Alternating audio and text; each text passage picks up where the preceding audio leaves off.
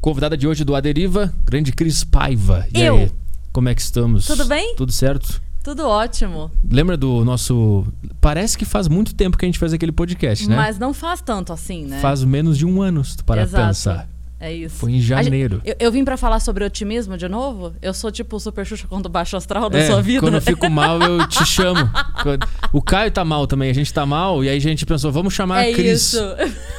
Porque ela sempre vem e dá um ponto de vista diferente, porque a gente fica afundado nos pensamentos negativos, e é bom ter É alguém. isso. Quem vê parece que eu sou astróloga. É. Aquela pessoa que chega aqui. Tira umas pedrinhas, joga aqui em cima da mesa e começa a ler os Zero, búzios. zero, zero. Não acredita em nada de, de coisa fora da, do carnal ou acredita? Eu não duvido de nada, mas é- acreditar aí já é demais. Aquela coisa assim de confiar mesmo, ler horóscopo e, sabe? Ah, E a pessoa lê a carta e eu falo: caramba, é isso!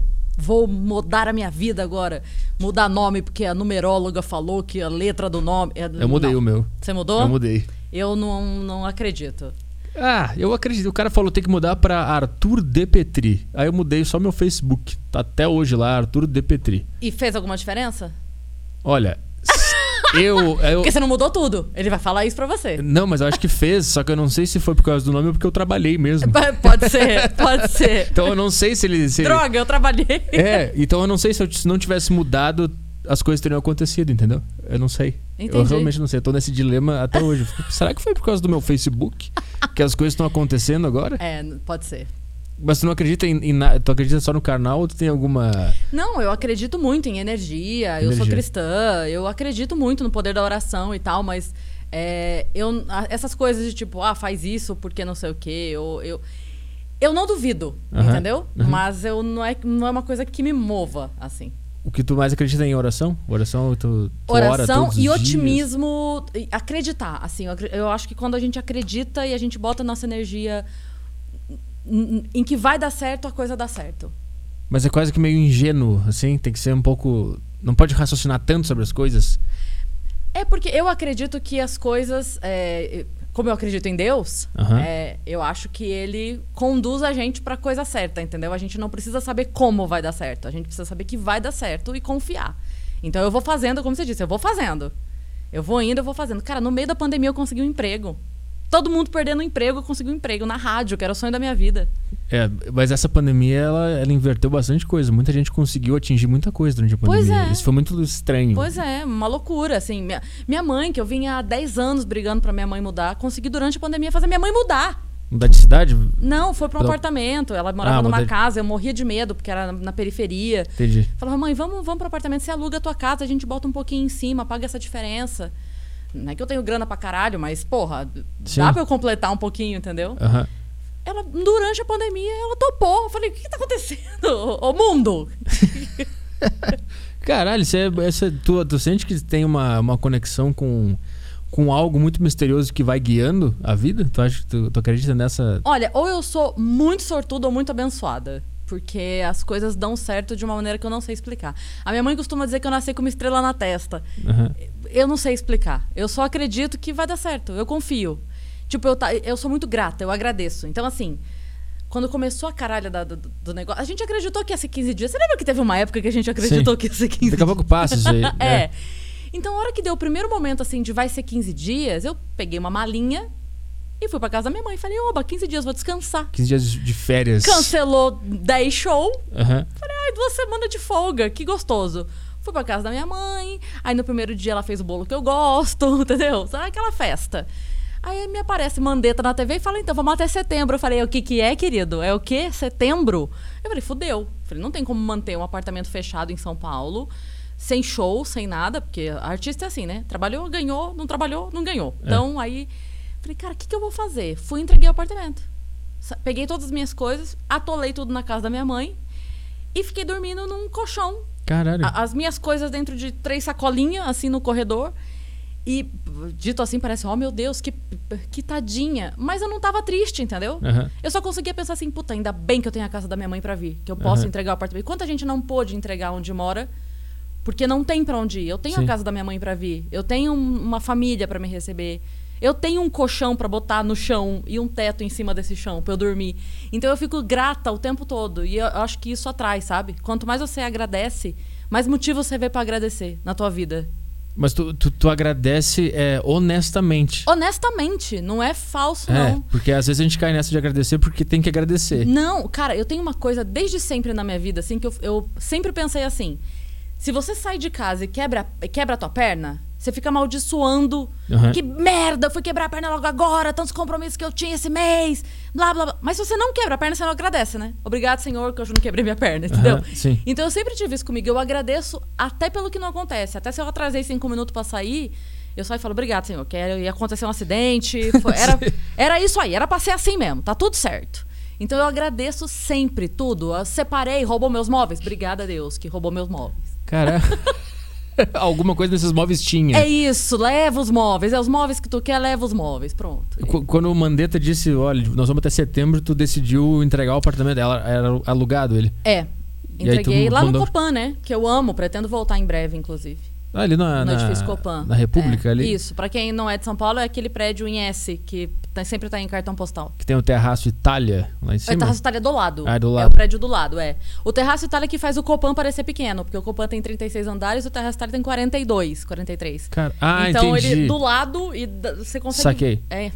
É muito foda, mas o Copan é maravilhoso, espero voltar em breve. Tá, mas essa decisão é muito, tipo... é, eu- tu viu o Mandetta falando, o negócio é mais grave do que a gente imaginava. É. E tu nem pensou, ah, vou esperar mais um pouco, pum, tu tomou essa É, decisão. não eu, não, eu não entreguei o apartamento na semana seguinte. Eu fui, busquei mais coisas, voltei, continuei fazendo minhas coisas. Tenho um roteiro para um podcast de jornalismo infantil que eu faço o roteiro, continuei fazendo, continuou rolando. Mas aí quando eu vi, falei, cara, não dá. Não dá porque, assim, é, a galera da- das artes, né? Shows, teatro, assim, foi o último, foi, foi o primeiro a parar. E vai ser o último a voltar. Tanto que agora, nessa fase que já estava começando a voltar, aí os eventos grandes realmente estavam começando a. Para. É o primeiro que para. Porque é a, é a aglomeração é, mais descartável, né? Sim. De tudo que Sim. dá pra parar, essa é a primeira que para. E a última que volta, porque só vai voltar quando tiver plena. Quer dizer, Depois da vacina. Tamo tendo um bailes funk aí? É, Tamo! festinha até 5 da manhã no fim de semana. Tem! Rua mas- aglomerada cheia de gente berrando. Sim. Caralho! Era pra ter? Não era. Mas o que a galera não entende é que quando o artista reclama, muita gente fala assim. Ah, até parece que a Marília Mendonça tá precisando fazer show. Cara, mas não é a Marília Mendonça. Sim, é uns caras que É o, precisam- é, é o tio que tem um estacionamento na É. rua onde acontecem os shows. É. Aquele tio que tem o estacionamento, o pipoqueiro, que fica na porta do, do, do show vendendo pipoca, o dogão, É. esse cara tá sem trabalhar. É, É, isso que as o- pessoas não entendem. Não é a Marília Mendonça faz um story pra Pantene É. e ganha É 100 verdade. mil, entendeu? O, o garçom do Comedy Club precisa daquele trabalho É também. isso. Então, É. assim, o cara da iluminação, o cara do som, ele vai fazer o quê? Gente, eu vou fazer uma live iluminando. É. Não tem como fazer, entendeu? Exatamente. Fiquem aí que eu vou mostrar todos os meus mecanismos. Não, não tem como. Então é, é essa galera que se fode. Quando é que foi que bateu o desespero que tu viu, cancelou todos os meus shows, porque a tua principal fonte de renda era, era, era comédia? Eu fiquei bem desanimada logo no primeiro momento, porque foi em março. E aí acontece uma coisa que só mulher humorista entende esse momento, que é a gente faz muito show em março. Ah, porque... Não é que lugares que nunca chamam passam a chamar, não é isso.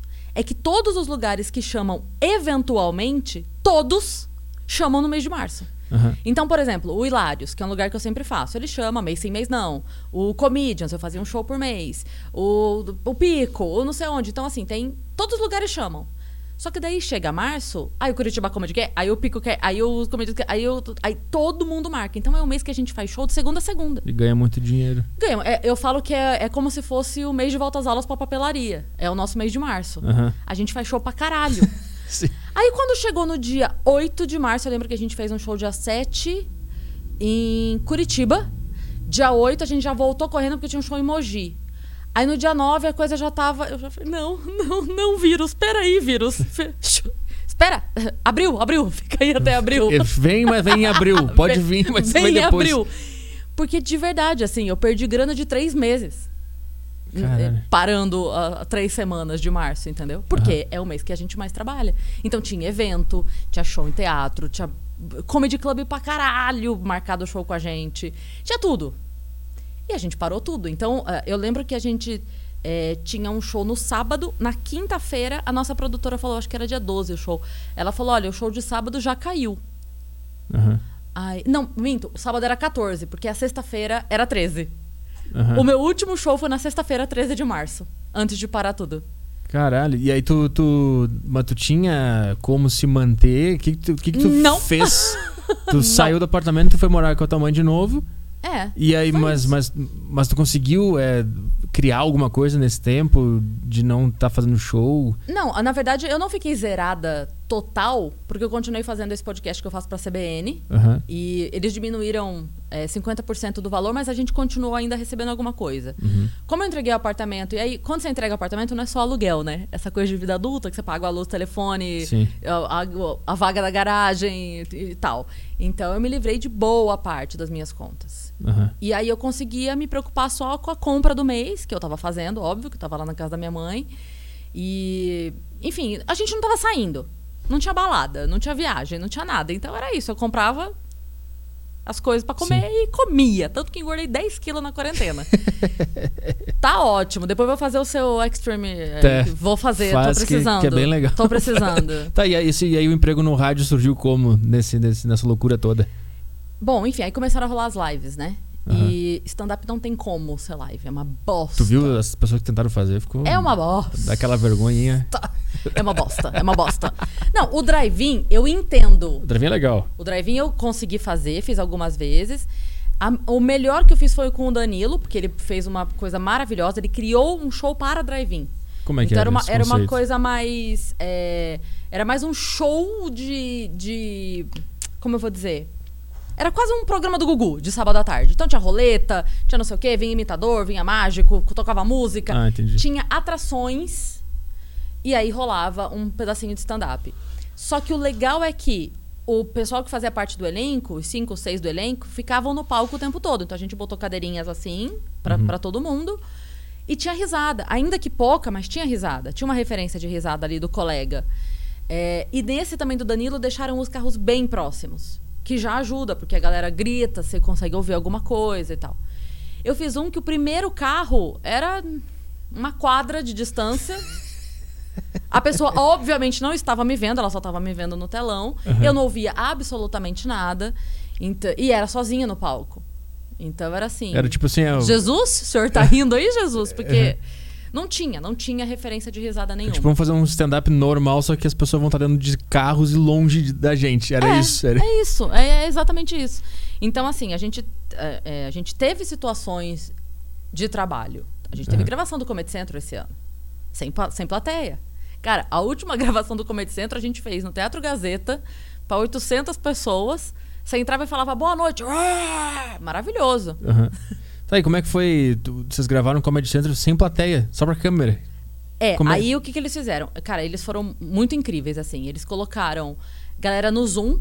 Aham. Então tinha pessoas no Zoom. Aí eles fizeram, fizeram um telão 180. E aí essas duas laterais aqui da gente, então aqui atrás era cenário, essas duas laterais aqui era gente. Aqui de mim. Mais uma tela na frente, tipo uma TV, com mais 15, 20 pessoas. Porque é isso, não podia ter gente lá. Sim. E aí eles falaram pra gente assim: olha, a gente não tem como dar retorno da risada. A gente via. Eu olhava pra tela e via. Ah, entendi. Mas não podia ter retorno dessa risada pra mim, porque questão de Imagina. delay de, de áudio. Então imagina assim, eu falo, aí demora 0,5 segundo pra chegar na pessoa. Sim. Só que, só que é a saída pra volta da risada, quando a risada volta, a risada dá eco na própria risada. Entendeu? Então Sim. ia ficar. para Cada vez que alguém risse. Sim, 30 pessoas ficar, fazendo isso. Ia ficar um. Sim. Até subir no nada, entendeu? Então eles falaram assim: olha, a gente tá, tá, tá gravando a risada dessa galera. E essa risada vai entrar no ar. Vocês só precisam confiar na gente. Uhum. Então eu falava assim, tipo, blá blá blá. Será que eles gostaram? Será que eles gostaram? Tinha que esperar a reação. Confiando, depois. confiando. Tanto que assim, a gente fez é, 15 minutos, né? Era, era o, o contrato era de 15 minutos de texto novo, todo ano é isso. Só que eu escrevi quatro laudas, assim, inteiras, porque eu falei, cara, não, não posso parar pra respirar. Se eu parar pra respirar, eu vou ficar depressiva, eu vou chorar ali no Ah, meio. entendi. Então eu engatei a primeira E não parou de falar. e fui. A minha mãe falou pra mim assim: um amigo meu mandou, viu? Dá pra ver se faz debaixo d'água, já que você não vai respirar mesmo. Mas isso já saiu ou tá para sair? Não, saiu, saiu. Saiu tem, um, tem 10 dias que foi ao ar, agora tá nas reprises eternas. E tá no Yutoba também. Não, eles não botam. É Não só no botam? aplicativo, não. No aplicativo do Comedy Central. Engraçado, por quê? É, Porque- não sei. É porque é, é, eles controlam os views, enfim, né? Mas agora, nesse momento, tem até a quinta temporada. Então, quem for assistir não vai assistir o deste ano ainda. Eles só liberam o desse ano quando acabar. Aí eles liberam, entendeu? Quando Pro, pro YouTube. Isso. Não, Ah, pro, não, pro pro aplicativo. do Caramba, que confusão. Tá na TV, então. Primeiro. Essa temporada que está indo ao ar agora, só na TV. Você tem Que que, ficar essa- torcendo pra ver reprise. Ah, que é essa da, das webcam. Isso. tá. Isso. Tá. Aqui você consegue entrar e assistir. Tá até a quinta temporada. Que é o show no Gazeta, que é maravilhoso, Que é, incrível. o, que é o quente. Nossa, que maravilhoso. Tem pessoas Ah, rindo. Saudade. Tá, como é- mas é. Na hora que tu tava fazendo, tu, tu sen- sentiu alguma insegurança? Alguma estranheza? É, estranheza sim, mas não foi ruim. Por incrível que pareça, não foi ruim, porque eu tava vendo a galera rindo. E aí o que, que eu fiz? Eu pedi pra, pra diretora pra eu entrar antes e dar oi pra galera. Então eu entrei, conversei com todo mundo. Porque o, que acontece? Se eu. A, a câmera tava aqui, a galera tava aqui. Aí eu viro pra falar com a galera. Ah, sim, tu não olha pra Entendeu? eles diretamente. Então eu entrei primeiro no palco, virei de costas pra câmera, porque daí foda-se, não tá no ar. Virei, dei oi pra todo mundo, cumprimentei, conversei e tal. Falei, gente, olha, eu preciso muito de vocês agora. Então, eu não, eu não tô vendo se vocês estão achando graça, eu não tô ouvindo. Então, mostra, entendeu? Falei, dá aquela risada pra trás, sabe aquela risada de gente rica? Aquela... Falei, dá aquela risada pra trás que me ajuda, que eu tô vendo que vocês estão rindo. Bate palminha, faz qualquer coisa pra eu poder ver. E eles foram incríveis. A turma que eu peguei, que eles estavam trocando, né? Toda hora. Ah, o público ia. ia É, tinha era um rodízio rotativo. de é. público. Mas a turma que eu peguei foi. Nossa, eles foram muito bacanas. E foi muito legal. Não foi ruim, não. Eu, É. eu tava muito nervosa antes de entrar. Depois dos primeiros dois minutos, eu falei, ah, tá legal. Mas qual era o teu, o teu, o teu medo? Era de, putz, isso aqui vai ser uma bosta, ninguém não vai entender nada, eu vou me atrapalhar. Eu tinha vários medos. Ah. O primeiro deles é que esse ano eles resolveram botar tema pra gente fazer. Entendi. Normalmente é assim, É o teu Vem texto. aí! Uhum. E você escreve 15 minutos e vai. Esse ano eles resolveram fazer com temas. E o meu tema era é, parentalidade, filhos. Ter filhos. Ele- né? Eles que te dão tema ou tu tem que. Eu vou Eles falar deram- sobre eles- isso. Não, eles deram o tema. Eles deram o tema. Óbvio que eles escolheram. Tipo, eu tenho filha mesmo, né? Eles não Aham. pegaram alguém sem filho pra falar sobre o assunto. É, Então, eu- a- o meu primeiro medo é porque eu cheguei a testar essas piadas num show ao vivo, porque a gente já começou a voltar. Naquela semana da gravação, a gente tava começando a voltar. Então começou a ter um showzinho ou outro pra 10 pessoas, sabe? Ah, sim, público reduzido, né? É, e aí eu, eu cheguei a testar. E aí eu percebi uma coisa que até o Maurício Meirelles comentou. Ele falou assim: filho é um assunto muito sagrado para as pessoas. Entendeu? Quando, quando eu falo no palco, tipo assim, que inferno, meu filho! A pessoa fala, ai, não, eu amo meu filho. Entendeu? É- é- Aham. porque quando a gente zoa pai e mãe, não é que a gente não zoa, a gente zoa. Mas quando a gente zoa pai e mãe, é esquecido, é, me cobra muito. é, a gente não zoa pai e mãe, tipo, desgraçado, do- entendeu? Aham. Assim, e quando a gente vai falar de filho, é inferno, enche o saco, eu não durmo, eu, entendeu? E- Aham. E, a gente sentiu isso, meio que a plateia. Ai, Quando, credo, com sua material, malvada. Ai, ai, ai. quando- com material de filhos, quando tu foi testar ao vivo essas piadas, a galera foi pra trás um pouco. Então eu tentei ir mais para um lado assim, da minha gravidez, tentei falar sobre a escolha do parto, como foi a minha escolha do parto, como eu fiz para escolher. Como assim E- escolheu o parto? Escolher o tipo de parto. Dá pra fazer isso? Ah, dá, né? Dá, se, se você. É claro, se der uma emergência lá, o bicho sai, mas assim. Aquele na Você banheira. consegue. É, e aí eu Dá pra fui escolher isso? estudar, fui estudar Caralho. os partos, é isso. E aí eu conto. Eu conto, eu falo, eu fui ler sobre parto humanizado e a primeira informação que tinha era o parto humanizado pode durar 20 horas. Eu falei, mas que, não tem nada mais desumano que parto humanizado. Eu não quero parto humanizado. Como é que me larga a pessoa 20 horas? Parto humanizado demora 20 horas. Pode, pode durar 20 horas. Mas como é, como é, como é que é isso? O cara fica devagarinho assim? Não, porque. a- O relógio não pode tirar antes das 19 horas. é isso. Forno. ah, sabe aquele, Isso. aquele coisinho do piro da sadia? Sobe assim, ó. É, Tim, aí pode isso. tirar. Te falando, médico, já tô 15 Não, horas aqui. Dá pra sair? O médico não, tem que dar 20 horas. Não, é porque é, do momento em que a mulher começa a ter as dores do parto até o bebê nascer, pode durar 20 horas, porque eles não forçam, entendeu? E, e- e o, o corpo da mulher, ele vai abrindo pra mas criança passar. expelindo. Aham. E não é assim 15 minutos que isso acontece, entendeu? Vai abrindo o osso. E aí eu falo isso também. Eu falo, cara, é, a dor do parto é, a gente sente como se a nossa buceta estivesse no teste do Imetro, vendo o quanto aguenta, assim, até estourar. Entendeu? Aham. É a sensação Tipo, que a gente. tipo aqueles programas do Discovery Channel que eles batem um carro pra ver se o airbag funciona. É isso. Tipo isso. É exatamente essa sensação que a gente tem ali. Assim, assim, vai rasgar, vai rasgar. Vai rasgar. Tu sente assim, vai lesionar e nunca mais voltar ao Nunca normal. mais, vai grudar no cu. É, a, a ideia que a gente tem Vai é vai um- grudar, vai virar uma coisa só. Vai virar só uma Vai membrana virar, gigante. vai virar uma coisa só, entendeu? Vai virar duas, duas mãos, entendeu? A pista ali. Sim, caralho.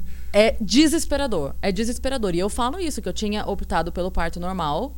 E eu tinha mesmo. Eu, eu militava parto normal. Eu virei O- uma parto normal minion. Normal é o quê? O- Doeu, vou no hospital, o cara pega O e tira assim e é, o, o parto normal, ele, ele pode ter uma indução, mas ele é no hospital e a criança nasce naturalmente, não é a cesárea, né? Tem, então tem o Não normal, é. tem a cesárea, É. tem o humanizado. Tem- é, porque na verdade dizem que o humanizado é, um- é uma técnica, não é necessariamente um tipo Ah. de parto, né? Mas. E aí eu falo isso, eu falo que eu virei, eu virei militante do parto normal, porque eu comecei a ler sobre o parto normal e era muito interessante. Porque era. A criança já nascia com anticorpos, a recuperação da mãe é mais rápida, você sai do hospital mais cedo, tem menos risco de saúde, menos problemas, etc, etc. Só vantagem, só vantagem. Eu falei, parto normal. Aqui, que dúvida? Parto normal. Decidi parto normal, militava parto normal, e nem conversava com a pessoa que tivesse nascido cesárea, não queria nem papo. Tinha a rixa das mães da Nossa, cesárea e da- total, total. Mães normais. E aí eu falo que a hora que eu cheguei no hospital, deu a primeira contração, eu comecei a gritar. E é verdade isso. Eu comecei a gritar. Me dá anestesia que eu pago! Eu pago! Quanto é esta merda? Dá anestesia. Porque você entra, assim, é uma dor. Caralho. Porque é diferente de você, tipo assim, você bate o braço, quando você bate o braço, você faz, ai, ai, caralho, aí você passa o negócio e aperta o braço, não sei o quê. Aham. É dentro, Arthur. Não tem como você fazer um negócio dentro, entendeu? como dá, se fazer não dá ai, pra passe- ai. fazer ai lá. Porque não é aqui fora. É uma dor in- interna. Não é aqui fora. É, é lá dentro o negócio. Abre o osso lá dentro pra criança passar, entendeu? E, tipo, e todo mundo fala da cabeça, a cabeça. Mas Ah. o problema é o ombro. Porque todo mundo fala da cabeça. É, é verdade. Mas ninguém. Olha isso aqui, ó. Olha a diferença. Cabeça ombro. Aqui, ó. Sim. E não dá pra virar a criança pra passar que nem pizza no portão, entendeu? Uhum. Ela passa inteira mesmo. E arregaça. Então é horrível. Mas quando tu, tu, tu tá, tipo, tá em casa normal, grávida, e daqui a pouco tu sente o teu osso fazendo. abrindo assim. E aí tu sente a dor, é isso? Você sente a dor. Mas tu sente o osso. Puta, meu osso tá começando a abrir. É isso o lance? Então, você não sente o movimento do osso. Tu sente uma dor. Até porque você não sente nada. Se alguém te dá uma martelada na cabeça enquanto você tá tendo uma contração, você não sente. Porque Caralho. é muita dor. A dor. É a dilatação que a gente chama, né? A dilatação é o movimento, a contração é a, é a dor. É a hora que puxa pra abrir. E aí vai contraindo e vai dilatando. Aí o médico vem e fala: ah, tá com oito dedos de dilatação, tá com seis dedos de dilatação, já dá pra nascer, não dá pra nascer, etc. Cara, e quanto tempo fica sentindo dor? Desde o primeiro. No início, que- a primeira dor até aliviar. Aí, aí vai de mulher pra mulher. Marisa. Marisa. Não, tem. tem mulher que tem sorte e que tem três contrações e espelha a criança. Dá tipo E nasce. um então. minuto, dois Por minutos, isso que às vezes você vê aquele caso tipo, de criança que nasce dentro do carro indo pro hospital. De- que nasce no elevador, que o marido tem que segurar o bebê porque tá caindo. Teve um jogador de futebol, acho do! Náutico, né? Que nasceu no- na escada do prédio. Ele tava levando a mulher pro hospital e ela fala: não vai dar. É, eu vi aquilo, eu pensei, por que, que precisa de hospital se a pessoa nasceu na escada? É porque não é sempre que nasce. As- A criança pode é, enroscar, pode não nascer, pode entalar, pode acontecer tudo. Tem que abrir pra cesárea. Caralho, a gente teve que. Deus não fez dessa direito, né? Esse sistema ele. Ele, de, deixou, de abrir, né? ele deixou meio assim, ah, eles que se virem lá e construam hospitais. Eu, vou, é. eu vou fazer só o Pois é. sistema básico Tinha- é, a gente tinha muita morte, né? Por, pra não nascer direito. por, não, é, por não, não conseguir nascer. Às vezes morria a mãe e o bebê, porque o bebê entala. Aí a- a- a- o bebê não sai, apodrece aquele corpo dentro da mãe e a mãe morre. Caralho. Durante muitos Puta anos. que pariu. Não, durante muito tempo não tinha o que se fazer. E aí tinha aquela coisa de, ok, então nesse caso se opta por pelo menos salvar a criança. Então quando acontecia isso, rasga e tira a criança. Da barriga. É. Ah, foi assim que surgiu a cesárea, então. A cesárea surgiu, porque eu fui estudar tudo, tá, Aham. gente? Agora eu tô mega entendida. A cesárea surgiu com o imperador, Júlio César. Ele foi a primeira criança da história que nasceu de cesárea. Por isso o nome. Tá, Ele- mas a mãe dele morreu no, Ah. no parto e não, não conseguiu, enfim, tava, entalou e, enfim, ela faleceu. E aí o médico, na época, falou: vamos salvar a criança. E aí cortou a barriga dela, da, da mãe morta. Ela morta já. É. E aí eu até brinco com isso. Eu falo assim, caramba, eles devem ter olhado assim. Deu certo cortar a barriga da mulher morta. Vamos tentar com ela viva da próxima É. vez. Porque que ideia de merda é essa? É verdade. né? Que, que ideia de cortar o ser humano. Vamos abrir o ser humano.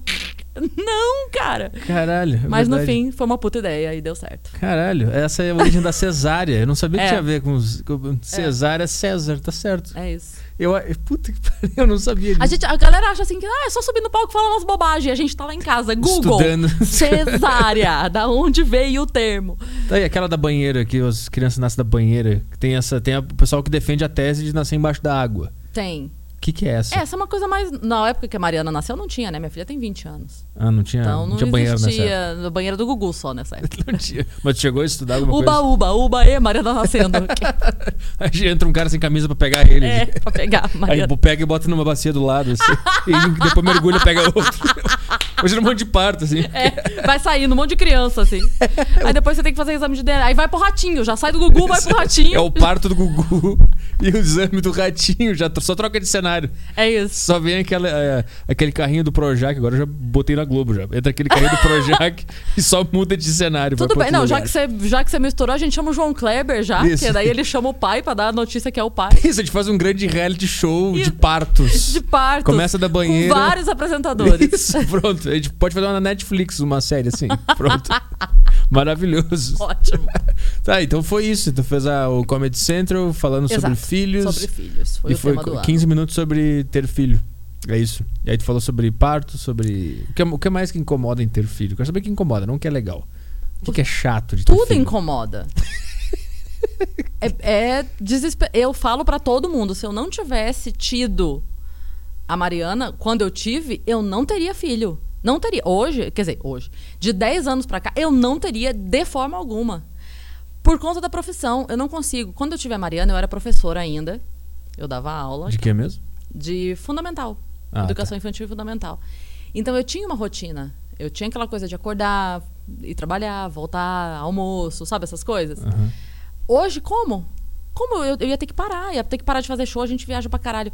Porque é uma coisa que acontece é, entre os. A gente tem a maioria dos humoristas homens, né? Então, quando eles têm filhos, é, a mulher tá em casa amamentando, ele continua viajando fazer show. No caso, eu sou a mulher amamentando e sou o humorista que viaja pra fazer show ao mesmo tempo. Então Aham. não dá. Mas quando tu começou a viajar, a, a tua filha. Tinha oito anos. Ah, então ela precisava de atenção ainda. É. Então, eu assim, é, eu ficava. É porque quando eu comecei, eu não tinha uma rotina como eu tenho hoje, né? Sim. Era, era bem menos show, bem menos, imagina. E então, quando eu tinha show, eu deixava ela com a minha mãe. Mas aí, com oito anos, ela já entende. Não é um bebê que chora. Eu falo: olha, estou indo trabalhar, já volto.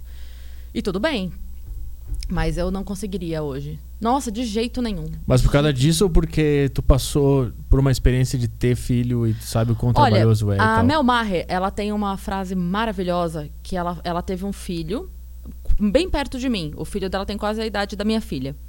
E há alguns anos ela teve outro. E ela fala assim que quando o filho dela completou 18 anos, ela engravidou de novo. E ela se sente como um presidiário que estava prestes a receber a, a- a- como fala? Quando você é solto, é, Puta, como é que é a. sei lá, o habeas A corpus, soltura, a soltura, é, sei lá. E, cometeu, e cometeu outro crime, Sim. entendeu? E ela voltou dos... Porra! Mais 18 anos dessa porra. Caralho, Por quê? Entendeu? Mas não foi planejado? Foi na loucura ou foi planejado? O, quem? O dela. Qual? Não, não foi. Não foi, Não por, foi. por isso que ela fez essa. Mas, é, mas eu acho maravilhoso, porque Sim. é isso. Você, cara, é, é uma frase que vários humoristas falam. É, filho é bom, mas dura muito, né? Sim, ainda, ainda mais né, nos dias de hoje. né? Dura Eu- muito. Eu durei bastante pra minha mãe. Eu- É, então. Eu dei muito trabalho. A tua É. ainda dá pra ti? Minha filha? É. Cara, a Mariana dá zero trabalho. Eu dou trabalho pra ela. Eu envergonho a Mariana muito. Por quê? Eu. Por- Porque a Mariana é muito adulta. Eu não sei como ela é assim desde pequena. A gente ia na padaria, comprava chocolate. Eu, antes de sair da padaria, já terminei o meu. Eu entrava no carro, ela tava assim, ó. Eu Falava, o que, que é isso, Mariana? Vou guardar pra depois da janta. Falava, vai se fuder, criança. O que, que é essa criança aqui? Ela vai. A Arthur, ela tá na faculdade. Aham. Aí outro dia ela chegou da faculdade, ela tava com um, um- um leite, uma caixinha de leite que tava aberta, tipo, pela metade. Eu falei, o que, que é isso, Mariana? Leite? Ela falou, é que a professora não foi, a gente teve uma aula vaga, a gente foi no mercadinho do lado, compramos leite, quick e fomos pra biblioteca. Eu falei, não, não, peraí. Pera um pouquinho, deixa eu entender uma coisa. A professora faltou e vocês não foram pro bar jogar troco e fumar maconha. Vocês foram pra biblioteca Tomar leite. tomar leite com quick de morango. O que que eu tô fazendo errado, Arthur? Fala pra mim. Minha, minha filha não tá aprendendo a jogar um truco, eu tô pagando faculdade. Pra quê que essa menina não tá aprendendo a jogar Ela truco? não tá jogando sinuca. Não aprendeu a jogar sinuca. Vai aprender sinuca isso. agora. É Mas acho que ela isso. faz, ela faz ao contrário do que o, a- o filho ele sempre quer revoltar o pai, né? É, Então, ele vai tipo, tu é o ela estilo me provoca aí. É, tu é o estilo de que iria jogar sinuca. Se apro- Então, ela, a minha mãe faria isso, não, eu vou- eu envergonhar Eu ela. vou envergonhar eu vou ela. estudar Eu vou estudar pra caralho. Isso, eu vou pra biblioteca ler os livros que eu preciso Ela ler. vai ver agora. É, ela, ela vai me olhar e não vai entender nada. Esse, ela, É assim, Esse é o ela- novo punk da- da- das, dos adolescentes. Ela hoje. é extremamente responsável. Ela, assim, eu não peço pra ver nota, ela ela tá na faculdade, né, caralho? Eu pedia pra ver nota, acompanhava no, no fundamental. É, Uhum. é. E mesmo assim não era uma coisa que eu precisasse cobrar. Eu fazia porque, enfim, né? Mas ela me manda, fecha o bimestre, ela me manda. Olha, mãe, tá aqui, ó, minha nota, não sei da quanto, essa prova valia tanto, eu tirei tanto. Assim. Mas eu não quero saber. Fala, foda-se. Esconde a prova. É, cadê DP? Eu quero saber DP. Quantas DP? Isso, esse... Não tem DP, Arthur, não tem. Ela pega 10 de peito e fala orgulho da mãe. É, É isso eu isso, era isso eu que eu queria. queria. várias recuperações. eu, quero, eu quero tu cancelando as matérias no meio do semestre. É isso que eu quero. Não, e ela é impressionante. Não, a Má, é, não sei de onde veio, não. Porque daqui eu tenho certeza que não é. Caralho, é Não muito é, louco. não é, é. E é a, única, é a filha única, né? Não, tu não Sim. jamais terá. Porque né? depois de uma dessa, meu amor, se vier o segundo, ele nasce, ele sai da buceta arrancando as cortinas, né? Pra compensar. Porque dizem que um vem, vem pra compensar depois dessa. Ele, ele já nasce endemoniado. E tu teve filha bem nova, né? Eu lembro que quando a gente conversou no outro Tive, podcast. tive, mas não foi acidente. Eu, é, Eu lembro que foi queria ter- programado. é, eu até, eu queria até ter. brinquei, caralho. tu- com quantos anos mesmo era? Tu tinha? Eu tinha 18. Ah, não. Era 18? É. Ah, eu lembro que era um pouco mais. Não, quando eu, quando eu tomei a decisão, tinha 15. Ah, isso. Quando eu falei assim, quando eu fizer 18, eu vou ter uma filha, vai se chamar Mariana. E assim foi. Caralho, olha, tudo que tu bota na cabeça acontece. Tá vendo, Arthur? Acredita em mim! É muito louco isso. Tipo, é uns, são uns planos assim. é, tu tem quase que uma fé ing- ingênua e inabalável que as coisas vão acontecer, É, né? é isso. Eu não sei o que, mas vai. Vai dar certo. Tu- quando, tu, tu quando tu descobriu comédia, tu pensou, eu vou ser comediante, eu vou trabalhar com isso? Na verdade, como faz muito tempo, né? Eu, eu comecei há muito tempo. Então eu, eu quase que não descobri a comédia. Os meninos estavam começando a fazer, ainda era uma coisa muito nova. Tava os primeiros vídeos de, de Danilo aparecendo na internet. Ainda era uma coisa muito, muito, muito pequena. É, eu vi um amigo meu de Sorocaba é, mandou, postou no Orkut na época, Aham. falando: Ah, gente, vou começar a fazer, se alguém se interessar.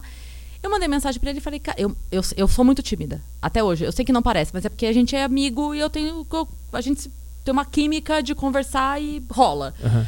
Mas quando eu tô no palco, eu não foco o olho em ninguém. Também, eu fico olhando pro nada. Pro nada. É uma grande plantação de repolho. É. Saibam disso. Vocês que estão no show, eu olho e vejo repolhos. Porque se eu bater o olho no olho de alguém, eu. É, É. é, que que eu ia falar agora? Parece Acabou. que o Waze Nossa. trava, né? Porque tá, tá aumentando o bzz aqui. Tá, Tá. tá ficando surda. É. É, Aí eu então. diminui um pouquinho e agora aumentou. E. hum, Tá bem alto agora. tá bem Eu alto. Tô me comunicando. Tá, deve tá super bom pra quem tá ouvindo. O pessoal deve estar adorando. Ah, porque eles estão ouvindo isso aqui? É. Isso aqui é a péssima estrutura que o Flow nos, nos entrega, né? Tô brincando. Agora melhorou. Mas tem um pouquinho bem no fundo agora, mas tá. tá ainda tá no fundo, ainda tá um, Tá. tá um cocôzinho ainda. Tipo, a- agora aumentou pra caralho. Não, aumentou pra cacete agora. Vamos indo. Agora tá um pouquinho melhor. Aí vai botar um guardanapo. Vamos ver. Tá Se- tudo bem, gente. Se o guardanapo funcionar, mais ou menos. Mais ou menos. Aumentou. o pessoal da live deve estar muito bravo agora. Calma, gente, vai vai tá tudo certo. Agora tá bem alto. Agora. um pouquinho mais- Mas ainda tá, tá bem. Alto. Baixo. Melhorou. Agora, se ficar assim. Tá ficar assim, ruim, tá bom. mas não tão ruim quanto. Se ficar assim, tá ruim, Mas não tão ruim quanto antes. É. tá bom. É, e aí eu falei pra ele, falei, olha, eu tenho algumas coisas escritas, eu posso te mandar. Ele falou, por que, que você não faz? Falei, porque no caso é não que chama. Eu não tenho coragem. Vai, vai ser um bar pequeno, vai ter tipo 15 pessoas, só família e a gente. Falei, ah, tá bom, vou. Aí não tinha 15, no caso tinha 40. aham. É, já me caguei toda. Já me arrependi de não ter ido de calças marrons, né? Que é o que a gente faz quando tá numa situação assim. Só que foi muito. Apesar de eu. Zero timing, tá? Zero timing. Eu entregava as piadas meio dura, assim. Aham. Péssimo. aham. Mas foi muito legal. Porque ó, eu consegui fazer mais gente rir Do que ficar braba e. do que. Não, não, eu digo assim. merda, assim, Tipo, eu, do que eu, esperava. eu fazia meus amigos rirem na turminha. Só entendi. que quando eu falava, ria cinco pessoas. De repente eu falei, rio 40. Eu falei, nossa, é mais legal rir 40, né? Entendi. Que divertido. É, Mas quando tu diz que tu tinha coisa escrita já, da onde surgiu essa. De besteira que eu falava com os meus amigos, de teorias malucas. Ah, Uma das minhas primeiras piadas que era sobre é, a alface da porção. Ah. Isso eu criei numa conversa com amigos meus. Não era necessariamente uma piada, era um pensamento que eu falava sobre a alface da porção. Eu falava que a alface da porção é, era a pessoa feia da balada. Que é aquela alface que vem na porção, sabe? Sim, Você- da- da- compra uma, uma batata frita e vem uma alface embaixo, assim. É isso, Aham. que é, todo mundo fica ali, a batata tá lá junto com a alface o tempo todo, estão todas elas ali. Aí todo mundo come todas as batatas e fica só a alface. E, tu- tipo, E ninguém come alface. Então sempre que tu tinha um pensamento assim, tu anotava, mas eu nem sabia que era comédia, não era que nem tinha anotar, eu stand-up. ficava com os meus amigos conversando. É, é, isso, isso era zoeira, sabe? Uma vez a gente tava na, na frente da Padaria Real lá em Sorocaba. Nosso amigo conhece bem, Padaria Real. Padaria Real, conhece, Caio? Padaria Real? É, a gente tava falando da coxinha da Real no show. é, sábado. coxinha da Real. Coxinha da Real. Tá vendo? É a melhor coxinha do Brasil, você sabia? Não. Tô... É? Mas acho que todo mundo fala isso. Não, da mas é coxinha. sério. É mesmo? É, proibiram a Ana Maria Braga de dar a receita num programa dela já. Caralho. Agora parou o bzz de forma muito louca. Gente, Foi um ninguém se mexe. Não sai daí. Fica parado Fica aí. aí. Nem vai pro computador mais. Não, não. Fica parado aí. Fica onde você tá. É isso. Agora tá perfeito. E. Mas não era nem nada anotado, assim. Quando eu falei pra ele que ia mandar, eu ia ter que fazer uma anotação das coisas, das besteiras que eu pensava e falava. Tu ia voltar no teu arquivo mental. Pensar, ah, eu falei isso. É isso, tem- ia anotar umas Entendi. besteiras e tal pra mandar. E Uhum. ele falou: não, faz você. E aí eu fiz um primeiro texto. Nesse primeiro texto eu lembro que eu falava sobre é, eu não ter memória, eu não tenho memória fotográfica, eu não guardo rostos. Assim, fisionomista zero. Então eu vejo a pessoa e amanhã a pessoa me acha uma metida porque eu passei por ela na rua e não dei, não dei oi. Aham. Porque eu não lembro. Mesmo. Então eu falava que a pior tortura que alguém pode fazer é chegar pra mim e falar: Oi, lembra de mim? Aham. Porque eu não vou lembrar. E tal. Então, e eu fiz um texto todo falando sobre isso tal. Não era, não era é, obviamente não era nem perto de um texto que eu faria hoje, mas a sensação foi muito legal. Eu falava as bobagens, as pessoas riam, eu falava, cara, isso é legal, né?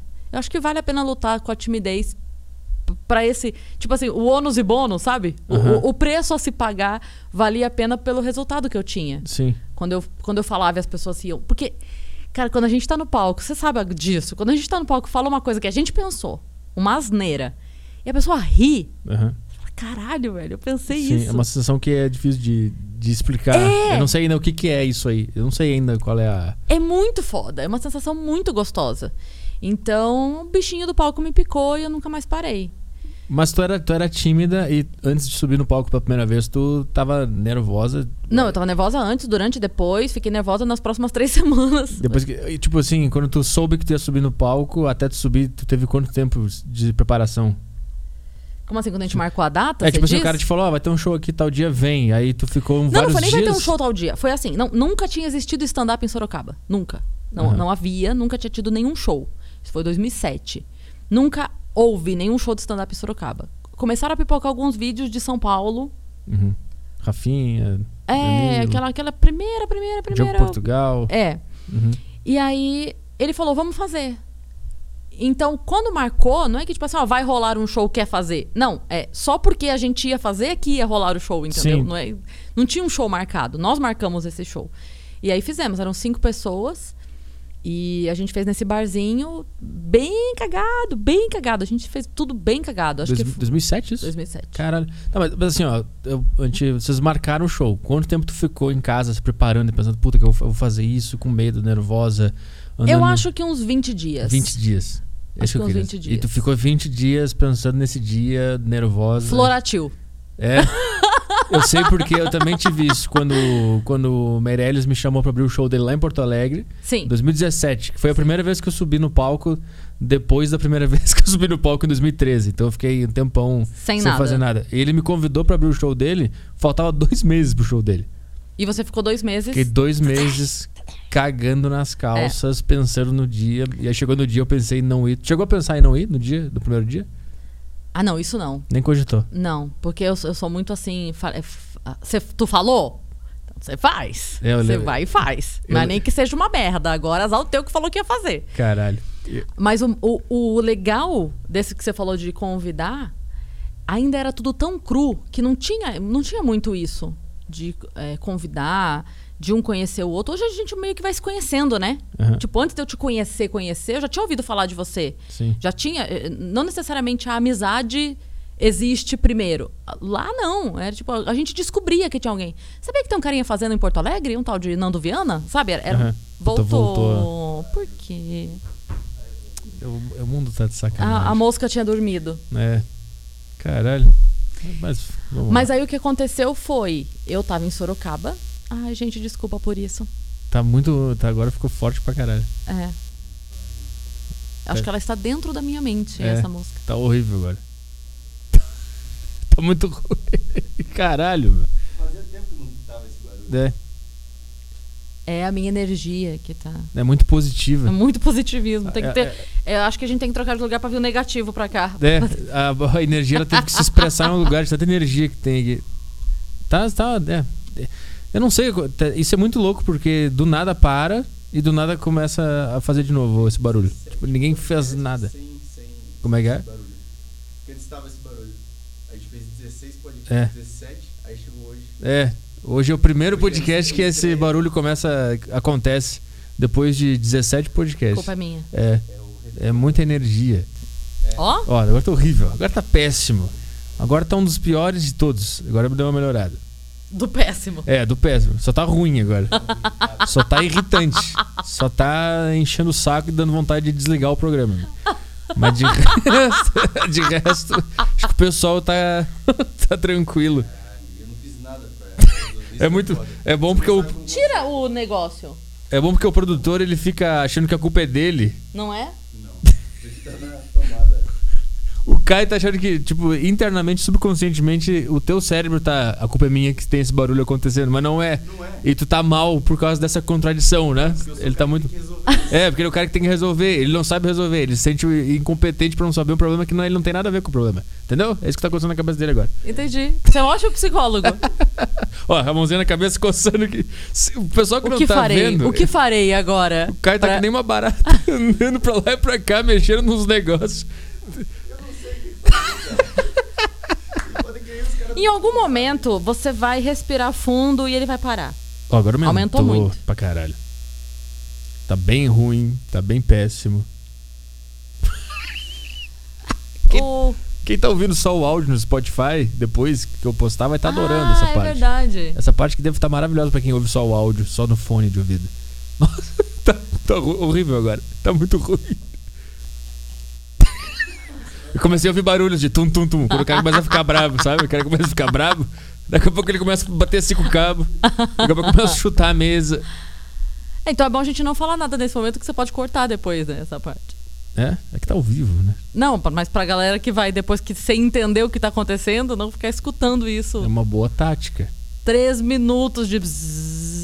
Eu tô tentando improvisar, tipo, usando as técnicas de comédia pra conseguir render esse assunto. Mas tá acabando. gente- Vai, gente- piada sobre zumbido agora. Um, dois, três e foi. Eu tava vindo pra cá. Tem uma coisa que eu não entendo, é zumbido. É. Tem uma coisa que eu não entendo é zumbido. Eu tava tá mais ou menos. Eu, eu lembro uma vez que o Elder, sabe o Elder? Não, O Elder Carequinha, Zorra Total, Joseph Klimber. não. Melhores do mundo. Ah, o, o mar abriu no meio, velho. Isso. Tá.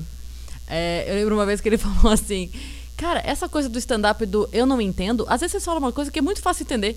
Tipo, o cara chega no palco e fala, eu não entendo rodoviária. Porra, tem uma coisa que eu entendo é rodoviária. É. Eu entendo pra caralho rodoviária. Você quer viajar, você chega lá no lugar onde o ônibus para, você compra o bilhete, entra no ônibus. Eu, ent- eu não entendo é quem não entende rodoviária. Pô, esse cara era bom, não sei. Ele tá nativo ainda? Eu não sei Sim, qual- com os melhores do mundo. Eles cancelaram um show do Melhores do Mundo esse final de semana. Aqui, Por causa da conta fase da- amarela. É. Eu lembro do vídeo que ele do, do Hermanoteu. Era esse, Hermanoteu, né? Eles aprontaram comigo em Sorocaba.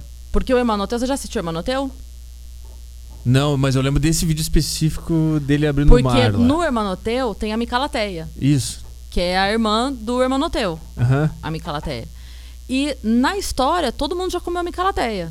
aham. Toda vez que eles encontram alguém, o Hermanoteu viaja o mundo todo. E toda vez que ele encontra alguém, Aí ele fala, ah, não sei o que, sou hermanoteu, babá, irmão de Micalateia. O cara fala, hum, Micalateia. É isso. Eu lembro desse Tem texto. essa piada, tá? Uhum. É, não vou dar nenhum spoiler sobre isso, só essa informação. É, todo mundo já pegou a Micalateia durante a peça toda. Ok. Acabou a peça. Imagina lá. Acabou a peça. Ê, estou lá em Sorocaba. São meus amigos. Uhum. Fui com a minha família toda. Eu, mamãe, filha, minha irmã. Tava todo mundo aqui, ó. Aí acaba a peça, todos vêm ao palco e falam: Ah, gente, muito obrigada a todo mundo que veio, agradece os patrocinadores, 3M, TAM, etc, etc, etc. E a gente quer agradecer a presença da nossa amiga querida Cris Paiva que tá aqui. Aí a Cris Paiva, imbecil, faz assim, ó, com a mãozinha. Tipo, citaram meu nome, eu dei Deu tchauzinho. tchauzinho. Quando eu levantei a mão, eles apontaram e falaram assim: Ela, inclusive, que inspirou a personagem Micalateia. Ca- Parou! Aí, parou. Obrigado, Senhor Jesus Cristo. Deus mantenha assim, por favor. Foi eu falar da Micalateia. Eu pensei em fazer alguma coisa e resolveu. Acho que é isso, então. O segredo é mentalizar. Acho que tudo a ver com Viu? energia, né? Tudo a ver com Tudo a ver energia. com energia. Energia elétrica, no caso aqui. Serve também, serve também. Acontece contigo também de tu, quando a televisão não é a cabo, é a antena, tu caminha no, no cômodo e de vez em quando ela. Tu fica. Eu, acontece isso comigo, eu fico do lado da TV. Mel- Puta. Voltou. Eu fico lado da TV ela começa a- a fazer uns. Sim. Aí eu ando e ela pra um outro Sim. lugar e ela volta. É energia, pô. Isso é energia, a gente interfere nas coisas. É isso. Ó. Não sei o que, que é isso. O que, que será que é? Será que é algum aviso, alguma. Sei lá. Eu não sei, eu tô ficando triste já. Eu tô ficando mal. Mas tá. Agora aumentou.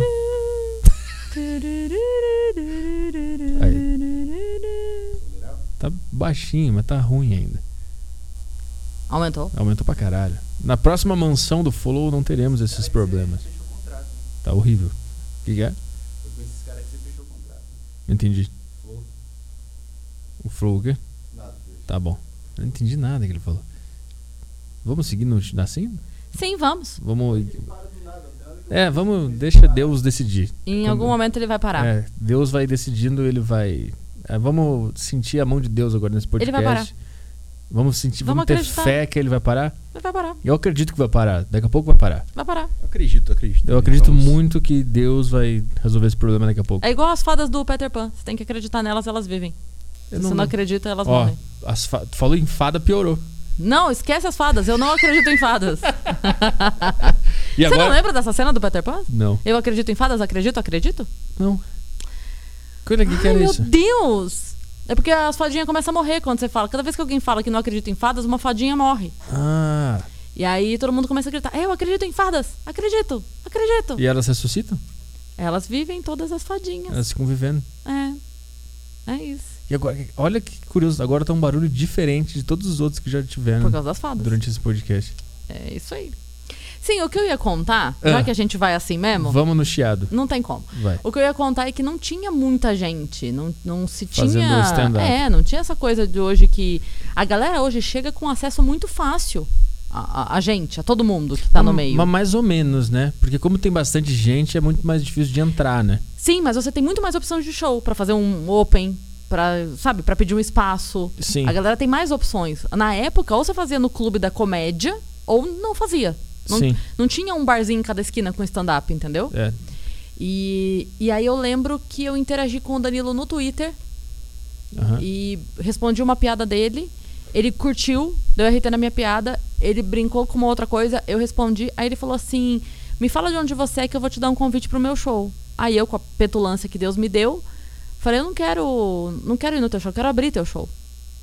Caralho, mas tu já tinha feito aquele show É. no barzinho. É. Ah, tá. Aí ele respondeu: Tá bom. Aí eu: Não, tá bom o quê? Que tá bom? Não é pra falar tá bom. Não era pra ter respondido. Não era pra ter. Era, que, que tá bom. Não, como assim tá bom? Não, não tá tá bom. E Cara, aí foi, A tua segunda aparição no palco foi foi abrindo abrindo o show. É. quantas pessoas? Ah, daí tinha só umas 1.200, assim. Caralho, que, que ano foi esse aí? Foi final de 2007. Ah, no mesmo ano. É. Cara, Acho que uns dois meses depois, por aí. Tá, como é que foi a trajetória até chegar nesse dia? Mais, mais cagaço do que da outra vez. Não foi, agora, não foi a segunda, não, foi a terceira. Teve mais um show no meio. No barzinho também. Mais, é, um teatrinho pequeno lá em Sorocaba. Para 200 pessoas, mas não tinha nem 40. E aí, como é que tu te preparou pra abrir o show do Danilo Gentili, que na época tava no auge, É. tava estourando o CQC, né? Tava, Sim, pra caralho. Já tava? se- 2007? Tava. Tava, Tava, né? final era, de 2007 do início de 2008. era um tava. repórter inexperiente, É. né? Ele tava É. nessa. Então, muita responsabilidade. Desesperador. Ah, E ele, sem me conhecer, ele não conhecia, ele nunca tinha me visto na vida, não sabia quem eu era. Ele comprou uma briga com o produtor por minha causa. por quê? Porque eu cheguei lá no, no lugar onde ia ser o show. E aí o produtor mega me distratou, assim. Eu cheguei e falei, ó, Obrigado, Deus. Vamos lá, vou ignorar. Acho que ele quer que a gente ignore. é isso. É, eu cheguei no lugar onde ia ser o show, falei, oi, tudo bem? Então, porque eu cheguei bem antes, né? Cheguei antes de abrir a porta pra galera entrar, cheguei bem mais cedo. Aham. Tudo bem, isso aqui eu vim abrir o show do Danilo. Ele falou, quem falou? Ele. Falei, o Danilo. Ele falou assim, não, quem vai abrir o show do Danilo é um outro, um outro cara aí que eu já chamei. O show eu que contratei tudo, o show é meu, eu que. Ah, entendi. Aí eu falei, tá bom. Eu falei, é, eu só vou esperar ele chegar então pra eu me justificar com ele, pra ele não achar que eu. Cagou pra Que eu oportunidade. exato. Eu falei, eu só vou é, esperar ele chegar pra dar um oi e tal e. Aham. Ok. Aí fiquei ali sentadinha. Aí ele chegou, eu vi ele chegando, ele entrou pro camarim, ele veio pro palco pra passar o microfone. E eu tava aqui sentadinha. Aí ele passou o som, babá, babá, passou o som. É, aí eu fui até ele. Eu falei, oi, tudo bem e tal. Falei, ah, eu sou a Cris Paiva, que falou com você no Twitter e tal. Falei, olha, é, só vim te avisar que eu não vou abrir o show e tal. Ele, por quê? Falei, não, porque o produtor falou que é, é um outro cara que vai abrir, que ele que chamou e tal. Falou, não, eu combinei com você, você vai abrir. Aí eu falei, não, olha, eu não quero, né, não tem problema. Não, não, de jeito nenhum. Aí ele foi e chamou o cara. Aí ele falou pro cara assim, olha, é, o show é meu e eu convidei essa humorista pra abrir meu show e ela vai abrir meu show. Se você não quiser o show dessa forma, eu arrumo um outro produtor em cinco minutos. Eu quero ver se achar outro artista em cinco minutos pra fazer o show. Mas Caralho. o meu show quem vai abrir é ela. E tu assistiu essa cena toda. O cara, ele não era meu amigo, ele não era nada meu. E o cara bateu o pau na mesa assim, fudidamente, sabe? Pra. Não, eu chamei essa humorista pra abrir meu show. Aham. E é isso que vai acontecer aqui. Aí o cara, não, não, tudo bem e tal. Aí falou. Esse outro menino, depois a gente ficou colega, porque obviamente há três pessoas em Sorocaba que faziam stand-up, a gente se conheceu depois. Mas não era uma coisa entre eu e ele. Sim. Nunca foi, Aham. entendeu? E É, ele entendeu. ah, Ele entendeu total. Ele, ele não, ele não, não, ele entendeu total. Depois ele abriu o show de outro humorista que foi pra Sorocaba. Mas, é, mas eu achei do caralho a postura do Danilo, assim. Ele não tava defendendo uma amiga, entendeu? Ele não tava defendendo uma mina gostosa que ele queria comer. Eu achei do caralho aquilo. Ele Aham. foi e falou: não, de jeito nenhum, a mina vai fazer. E uma outra coisa que ele fez também. É, eu abri o show dele algumas vezes. Eu fui pra, pra Taubaté, abri o show dele algumas vezes. Enfim, e aí entrou uma menina no camarim ah, pra entrevistar. Uhum. Tá bom. Aí ela foi pra ele entrevistar e começou. Você é a favor de mulher na comédia? O que, que você acha de mulher humorista? Você acha que mulher tem graça? Você acha que não sei o que, não sei o quê? Aí ele virou pra ela e falou assim: Você tava aí no show? Ela falou: Tava. Ele falou: Você viu ela abrindo meu show? Falou: Vi. Por que, que você tá entrevistando ela então? Você não quer dar moral pra mulher? Entrevista ela. Pergunta pra ela se ela gosta de fazer, se ela acha bom fazer, se ela acha que tem mulher fazendo. Divulga ela, caralho. Divu- ele, ele falou, ele falou, divulga ela, você tá botando meu nome porque vai vender teu jornal? Então aproveita e bota o nome dela ali. Aí o caralho, tipo, o cara comprou uma briga fudida por uma coisa que foda-se, entendeu? Ele tava fazendo sete shows por final de semana, ele não precisava daquilo. Danilo sempre foi essa pessoa. Ele sempre abriu espaço pra todo mundo, sempre defendeu, nunca fez diferença é, com homem, mulher, direita, esquerda, Uhum. foda-se. E eu acho isso do caralho dele. E aí, e tu abriu esse show lá pra 1.200 pessoas depois de fazer dois shows em barzinhos.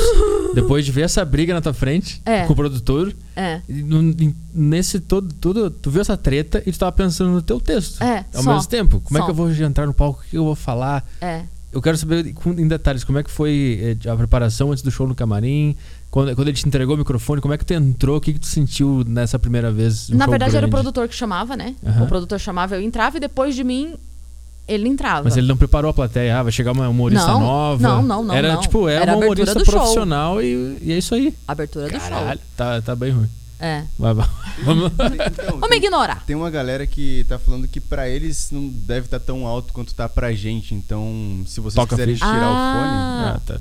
Aí, ó, puta, parou. É que eu godo de ouvir a Parou retorno. agora. Se quiser tirar, Ah, pode o tirar. parou. Tá vendo? Foi só ameaçar tirar o fone É. que ele falou: não, tá, tá, tá, tá. É, para. eu fi... Tá, eu paro, eu parei. Droga, tá bom. Eu te pergunto isso porque eu, quando eu abri pro. Cara, é- a história é muito parecida. A minha. A tua com o Danilo é a minha com o Maurício Meirelles. É muito parecida. É Twitter, ele, a gente, só que a gente brigou no Twitter, aí ele me chamou pra abrir o show. Aí eu fui lá e tal, não teve treta com o produtor, mas eu fui lá e conheci ele, o mesmo estilo de história, assim. Só que eu lembro que ele preparou a plateia. Ele falou: Ó, tem um cara aí, ele nunca fez isso na vida dele, ele tá nervoso pra caralho, eu recebo ele com, é, com carinho e tal. Eu entrei a plateia tava mais entendendo o que tava acontecendo. Pra ti foi, ela vai abrir o show. Não, e aconteceram algumas coisas na sequência, logo depois, assim, tipo, final de 2008, início de 2009, por aí. Eu fui abrir um show do Oscar Filho com o Vitor Sarro. Uhum. Voltou, né? Eu vou só diminuir o meu. Eu gosto de ficar ouvindo no retorno. Se quiser tirar, pode tirar. Aí, pode ir. Pronto. Eu fui abrir o show do Oscar Filho com o Vitor Sarro. Éramos nós dois e era cinco minutinhos cada um. E assim foi combinado e assim faríamos. Era em Itu. A gente chegou e a gente ficou lá esperando o Oscar. E cadê que o Oscar chegava? O Oscar tava no CQC na época e ele tinha. Era uma matéria. Sabe aquelas matérias tipo assim? Ah, você vai pegar o governador pra falar da merenda, sei lá. Sim, aquele proteste já, um negócio Sei assim. lá, é, era Uhum. algum momento que o Oscar tinha que ficar esperando o cara sair de lugar X. Entendi. E entendi. então o Oscar tava lá de plantão, ele não podia sair. Aham. Aí o produtor foi pra plateia, falou assim: gente, o Oscar. Aí entra o Oscar no telefone: gente, tô aqui preso, eu vou, mas é, aguenta aí porque eu vou demorar pra chegar. Aí o produtor virou pra mim e pro Vitor Sarro, que éramos iniciantes. A gente já tinha, a gente já fazia show, mas a gente era iniciante, a gente não tinha um solo cada um. Aham. Ele virou pra gente e falou: tem como vocês irem fazendo? E fazendo é tipo, vai É que o aí. gerúndio, ele assusta bem nessa hora. Porque o sabe? gerúndio não termina nunca. É! Ele não te dá é um tipo- limite.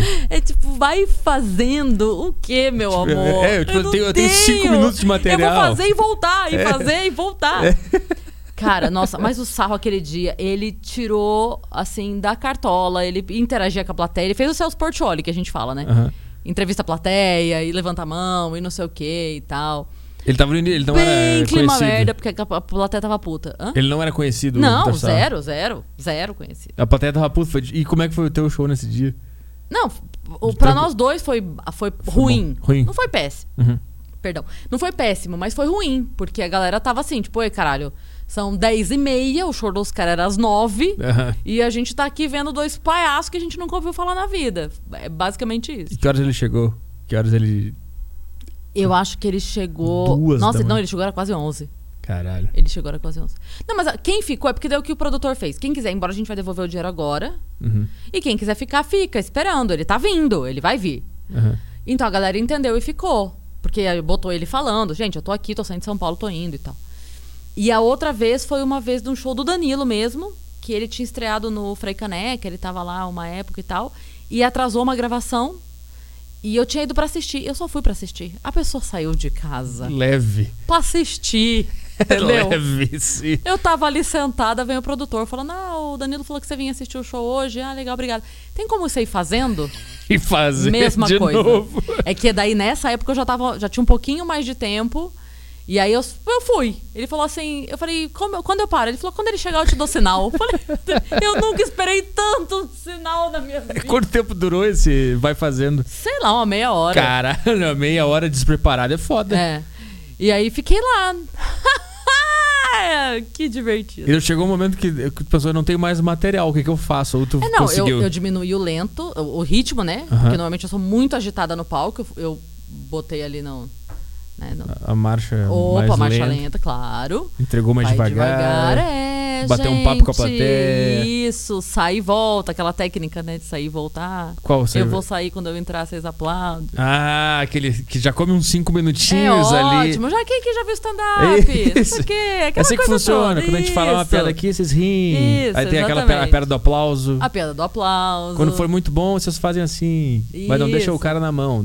Se um aplaudir, todo mundo Todo aplaude. mundo aplaude, não é pela gente, é pela pessoa. Aí faz alguém aplaudir sozinho pra mostrar como fica Tá ruim. vendo? Você sabe eu tudo. sei, claro que eu sei. aí uma pessoa faz assim, aí fala, ó, viu como fica ruim? Agora todo mundo acompanha a pessoa. Ah, deixa eu Isso. dar uns Aí 5 quando você minutinhos. pede pra ninguém acompanhar, sempre tem o filho da puta que acompanha, né? É. Por que isso? tem um cara que quer chamar sempre atenção. tem. Sempre tem o filho da puta que acompanha. E aí, voltando pro primeiro show que tu abriu pro Danilo, que tu não, Sim. não tinha material e tal. Viu a treta não, toda fiz, e tal. eu fiz três minutinhos ali, três, quatro minutinhos, que era isso, né? O E tempo qual foi isso. a adrenalina, o sentimento daquela. Desesperador. Desesperador. É que eu, rola um apagão mesmo. Quando- Eu não sei se acontece isso com você, mas comigo rola um apagão de nervoso. Sim. Eu, não, eu saio do palco sem saber se foi bom. Eu saio, aí eu falo, foi bom. As pessoas riram. Como é que foi? E tu, tu lembra, tu, tipo, tu lembra do que, tu falou? Não, tu, tu não lembra de nenhum material, tu não lembra como tu entregou a piada, não lembra de nada, não, né? eu nessa época eu tinha aquela piada da professora do corredor, que depois virou meme de internet. Qual que é essa? que, que na verdade não é bem uma piada, porque ela de fato aconteceu. Ah. Que o aluno estava andando no, no corredor da escola e estava passando gritando e estava atrapalhando a aula. E aí eu abro a porta e grito com ele. Eu falo assim: escuta, aqui é lugar de correr? Ele fala: aqui não é o corredor. Tá, virou meme. É, é isso, virou, virou meme pra caralho. Depois que eu contei essa história no Danilo, lá no, no The Noite e tal, né? Aham. Mas é. Eu contei essa, fiz essa, fiz a outra, que era do Lacinho também, que era de outro aluno que fez merda. Era isso, eu tinha piada de professora, de quem Aham. acabou de chegar, assim, sabe? Era muita.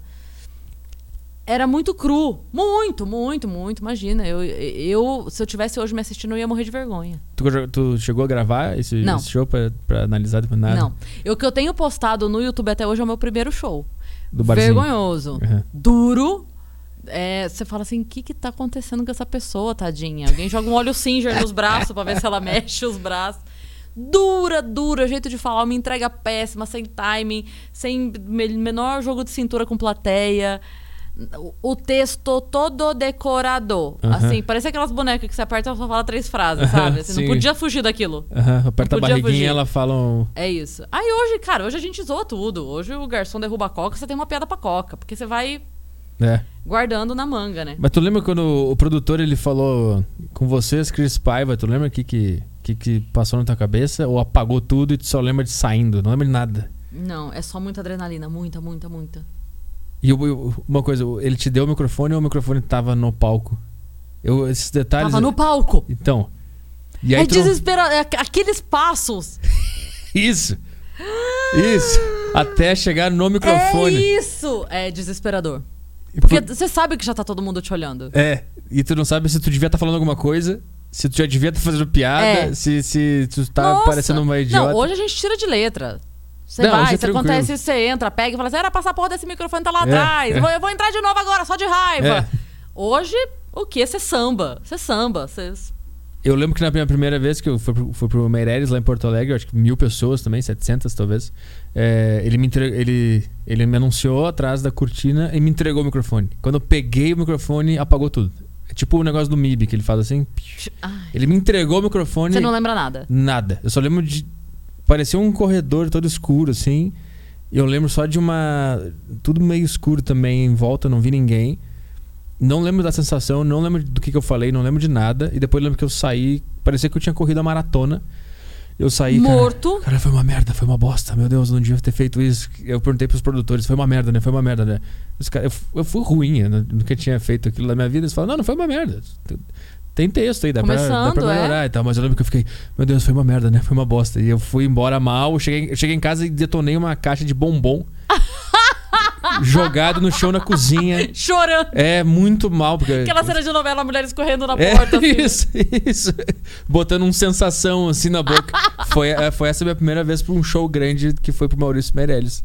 Caralho. É Caralho. muito parecida a história. É, muito parecida. Eu acho que é, quem estava lá em 2007, 2008, 2009, que começou, começou desse jeito, abrindo o show dos grandes, porque É. não tinha, é, ninguém sabia o que era, entendeu? Então você não podia chegar num bar. Hoje você chega num bar, e fala você tem vontade de ter show de stand-up aqui? Eu queria fazer. Você consegue É. numa cidade pequena. Você consegue é, um lugar. Pra fazer. Uhum. É, mas antes ninguém sabia nem o que era. Que, que stand-up? Do que você tá falando? Não, aqui tem É. música ao vivo.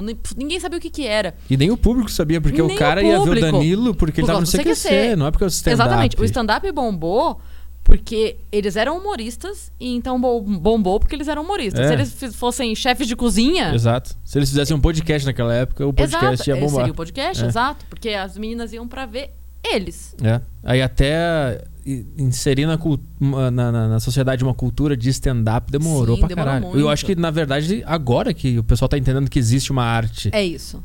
Que se É chama stand-up e, e agora Começando o a conhecer as público pessoas. Tá sacando. É, e, É. tá entendendo- e agora com a Netflix os- o pessoal ouve- é, vê comediantes de fora que já estão há anos Sim, luz né, na frente Sim, e começam a entender, ah, é isso que eles estão fazendo É. aqui também no Brasil. é. Na verdade, esse é o momento agora que tá começando a, a É. cultura tá se Eu solidificando. sempre falo assim né? que não é que quando a gente chegou era tudo mato, a gente plantou os matos. É. Porque aí uma turma ainda chegou depois e encontrou os matos É. plantado. Tu, é, tu é da segunda geração de- da comédia? Segunda, é. Que a primeira é a Rafinha, Danilo, blá blá, Isso, e é. daí vem a tua, o Maurício também, ou o Maurício tá na primeira? O... Então, eu não sei se o Maurício chega a estar na. Eu acho que to- se o Maurício for a segunda e a gente não for a mesma, eu sou a terceira, então. Ah, entendi, saquei. Porque teve. Quando eu cheguei, tinha um intermediário ali. Já tava rolando o Maurício, já tava rolando o Ben Ludmer, já Ah, tava sim. rolando uma turminha que fazia já o Seleção do Humor. Não lembro desse. Seleção do humor era o quê? Você não lembra? Não. Era um show no. Pera, calma. Teatro Folha. Ah, eu não vou lembrar porque eu sou de Porto Alegre. Lá Teatro não- Folha não no Shopping nada. Janópolis. Ah, não. E aí eles faziam toda sexta-feira. Era um dos lugares que abriam também pra Open. Foi. Acho que foi o primeiro em São Paulo, assim, que eu fiz de, de nome. Eu cheguei fazendo um barzinho. E aí fiz lá. Uhum. Nervosíssima, com o Márcio Ribeiro. Entrei no. O Márcio Ribeiro conhecidíssimo por falar besteira pra todo mundo o tempo todo, né? Quem é o Márcio Ribeiro? Não- O tio do X-Tudo. Lembra? Puta. Que faleceu? Não. Caralho, não. Você não lembra do Márcio Ribeiro? Eu sou ruim do stand-up no Brasil. Enfim, eu- e o Márcio Ribeiro, um coração gigante. Uma pessoa extremamente bondosa, do bem pra caralho, mas ele era bocudo. Aham. Ele era bocudo. A gente tem. Cada um tem uma história com o Márcio Ribeiro. Todo mundo tem uma história que que pra ele contar. O que, que ele fazia de. eu- meio Ele fazia stand-up. Sim, não, mas de de coisa de. De coisa? É, que dava Porra, tem história tal. uma que ele, o Murilo Gun foi com a mulher assistir o show dele. Aham. E a Dani, a mulher do Murilo Gun, ela é lindíssima. Ela sempre foi linda. E aí o Murilo Gun tava assim sentado assistindo, né? A Dani junto. Aí o Márcio Ribeiro falou assim: Ô Murilo, posso bater uma punheta pra sua mulher? É o Joey Dias do aí Brasil. o, aí cara. o Murilo assim. Não, ele. Tarde demais. Maravilhoso. Que, que ano foi isso? Muito bom isso aí. ah, cara, sei lá, Caralho. 2009. sei Ah, lá. então, eu digo o ano porque dessa época aí, essa, essa... hoje o cara ia se fuder Não, o Márcio aí. Ribeiro hoje não existiria. Márcio Ribeiro hoje não existiria porque Caralho. ninguém ia aguentar o Márcio Ribeiro. Eu vou atrás desse cara. Márcio Ribeiro é maravilhoso. Eu lembro que quando eu entrei no camarim a primeira vez, ele virou pra mim. Ah, não sei o que, gente, o, o produtor, né? Ó, essa aqui é a Cris Paiva, é, ela veio fazer o apoio Mike e tal, não sei o que, não sei o que, não sei o que. Chega na seleção do humor. Aí ele vira e fala assim: Cris Paiva, com essa bunda, deve ter um bucetão, hein? Cara, o Márcio, ele, ele era isso o tempo todo, entendeu? Aham. Ele, uma vez, o pessoal fala que estavam com ele na- numa lanchonete, e aí eles tinham pedido as coisas, e tava demorando muito, tava demorando muito, tava demorando muito. Aí ele chamou o garçom, fez assim: Ô, você já trabalhava aqui quando eu pedi meu lanche? Esse cara é bom pra caralho. já trabalhava aqui. É tipo, deu tempo de contratar alguém, demitiu alguém, contratou alguém. Você já demorou. trabalhava aqui. Caralho, ele, ele era. Ele era gordão, gigantão? assim? Gordão, Ah, é. Eu imaginei Gordão. só pela, pela personalidade. Nossa, não, mas o Márcio era maravilhoso. Ele falava assim que eu uma das pedras dos tetos dele que ele falava que ele foi comer a gorda. Ele, fala, ele falava desse jeito, mesmo, bem assim. Ah. Eu fui comer a gorda e tive que estacionar a gorda. Eu vou procurar Cara, ele. Márcio, Ribeiro. maravilhoso, saudosíssimo Márcio Ribeiro. Cara, ele era tão incrível no meio da comédia com todo mundo que é, quando ele faleceu, a gente fez máscara dele. Sabe aquelas máscaras que o pessoal usa no carnaval do Fábio Assunção? Aham. Pra todo mundo usar na virada cultural. Então, Aham. no final do show da virada cultural, todo mundo botou a máscara e tirou a foto com o público de fundo e éramos todos Márcio Ribeiro, sabe? E ele- pra ele- homenagear ele. Ele chegou a fazer sucesso ou ele, ele ficou num circuito só? De É. stand-up? Ou ele chegou a bombar em algum momento, participar Não, ele viajou com solos, Aham. ele ficava em cartaz em São Paulo, mas é que ele já não era jovem, né? Ele não tinha o apelo das menininhas que comprava convite pra ir ver o cara, o galãzinho, TV. entendeu? Aham, não entendi. que algum seja o galãzinho, É. mas enfim, você entendeu. Sim, pois é, tô pensando agora, os caras filhos, Danilo Gentili. Como, como assim? Mas você entendeu? Tipo, não, Entendi. não tinha esse apelo, entendeu? Ele era um tiozão pro público, era um tiozão escroto. Então, quem o público do Márcio Ribeiro era adulto. Ah, adulto, de 30 a 35 anos, que já entendia que aquela maldade não é uma maldade real. É uma maldade humorística. Caralho, eu preciso ver esse cara. Nossa. Ele mas- participou do, do, do Ratimbum? Castelo Ratimbum? Sim, ele era o cara que apresentava o Castelo Rá-Tim-Bum.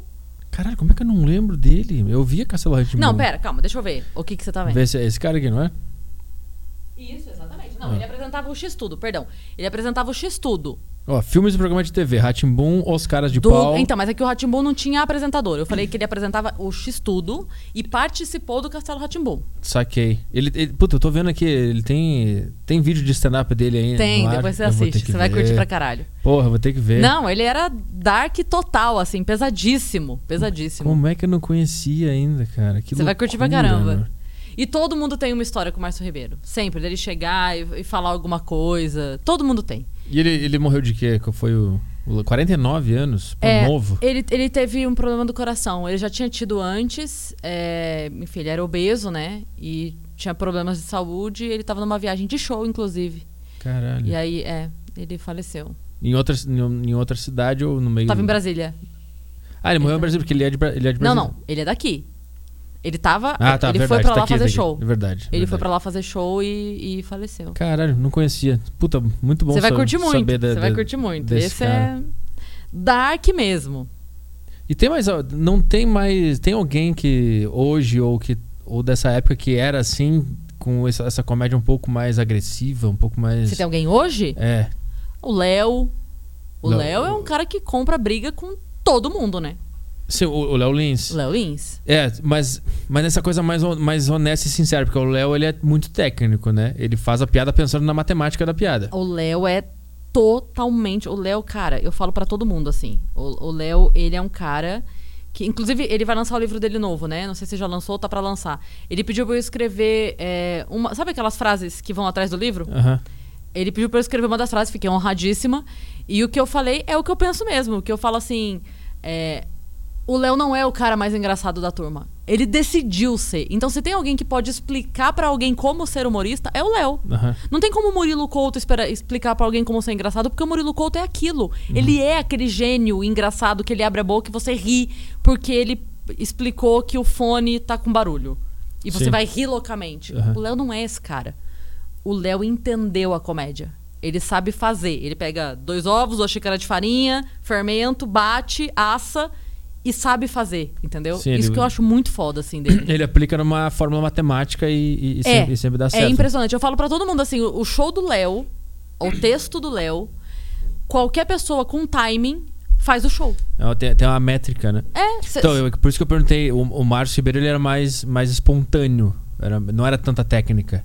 Então, eu acho que desse jeito não Entendi. não lembro de ninguém hoje. Até porque hoje todo mundo tá nesse politicamente correto que É. não se fala, não se, né? Então é tudo dentro de um pacotinho e, sabe? Mas mesmo dentro do Comedy Club, no show, as pessoas se policiam com medo de, al- de alguém na plateia. não Sim, muito, muito, muito, muito, muito. Caralho. Eu fui há três semanas, sei lá. Eu fui no show do Danilo e aí ele tava escrevendo uma piada nova. E aí ele fez a piada no palco. Quando ele saiu, eu falei: troca essa palavra, você vai ter problema. Ah. E eu sei que ele não fez na maldade, porque a, a- a palavra que ele usou nem fazia parte da, da piada em si, entendeu? Era uma expressão no meio do negócio. Falei: troca essa palavra, você vai ter problema. Ele falou: caralho, eu não tinha nem pensado nisso. Eu falei: eu sei que você não pensou. É que as pessoas não entendem que o Danilo não tem maldade. Não é na maldade que ele faz. Ele é um moleque. Ele é um Sim. moleque de quinta série, É que entendeu? eu, eu não, Zoeirão. Eu não entendo quando acham que um comediante tá na maldade. Um cara que é mal, ele não tá no palco te- Exato. testando um negócio, tentando fazer as pessoas rir. O cara não é Exato. mal. Nenhum comediante é, É, mal não, no é- palco na piada, né? Ele pode ser fora. Mas é porque o discurso muda, entendeu? Se você diz assim, é, o, o videogame, o videogame faz alguém ficar violento, aí todo mundo fala, não, não faz, que absurdo achar que o videogame faz alguém ficar violento. Mas a piada, entendeu? Uhum. A piada É faz. o beijo gay na novela não faz ninguém virar gay, mas o humorista fazer uma piada Sobre estupro, sobre- vai fazer todo mundo fazer ser o cara. estup- É, é isso. Aí o cara tá aqui é, trabalhando, cuidando da mãe e Aham. mega comportado. Aí ele viu um piada e fala assim: hum, não tinha pensado nisso, vamos É. estuprar. Entendeu? Não é assim que acontece. É.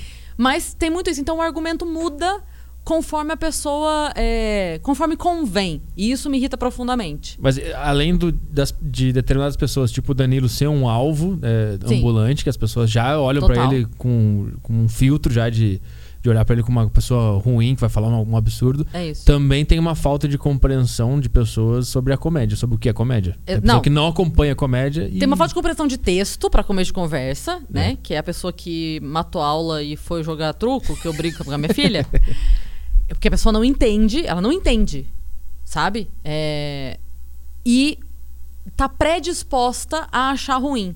Então, a mesma coisa dita por A ou B é vista como boa ou má. A mesma coisa, Aham. sabe? Isso sim. É, essa semana a gente teve a questão da denúncia da Dani lá com o Márcio Smelling e, e o Danilo, e a- uma menina no Twitter me respondeu falando que eles eram iguais, que era a mesma coisa, porque o Danilo passou o processo da Maria Rosária do Saco. Nossa senhora. Porque ele faz piada machista.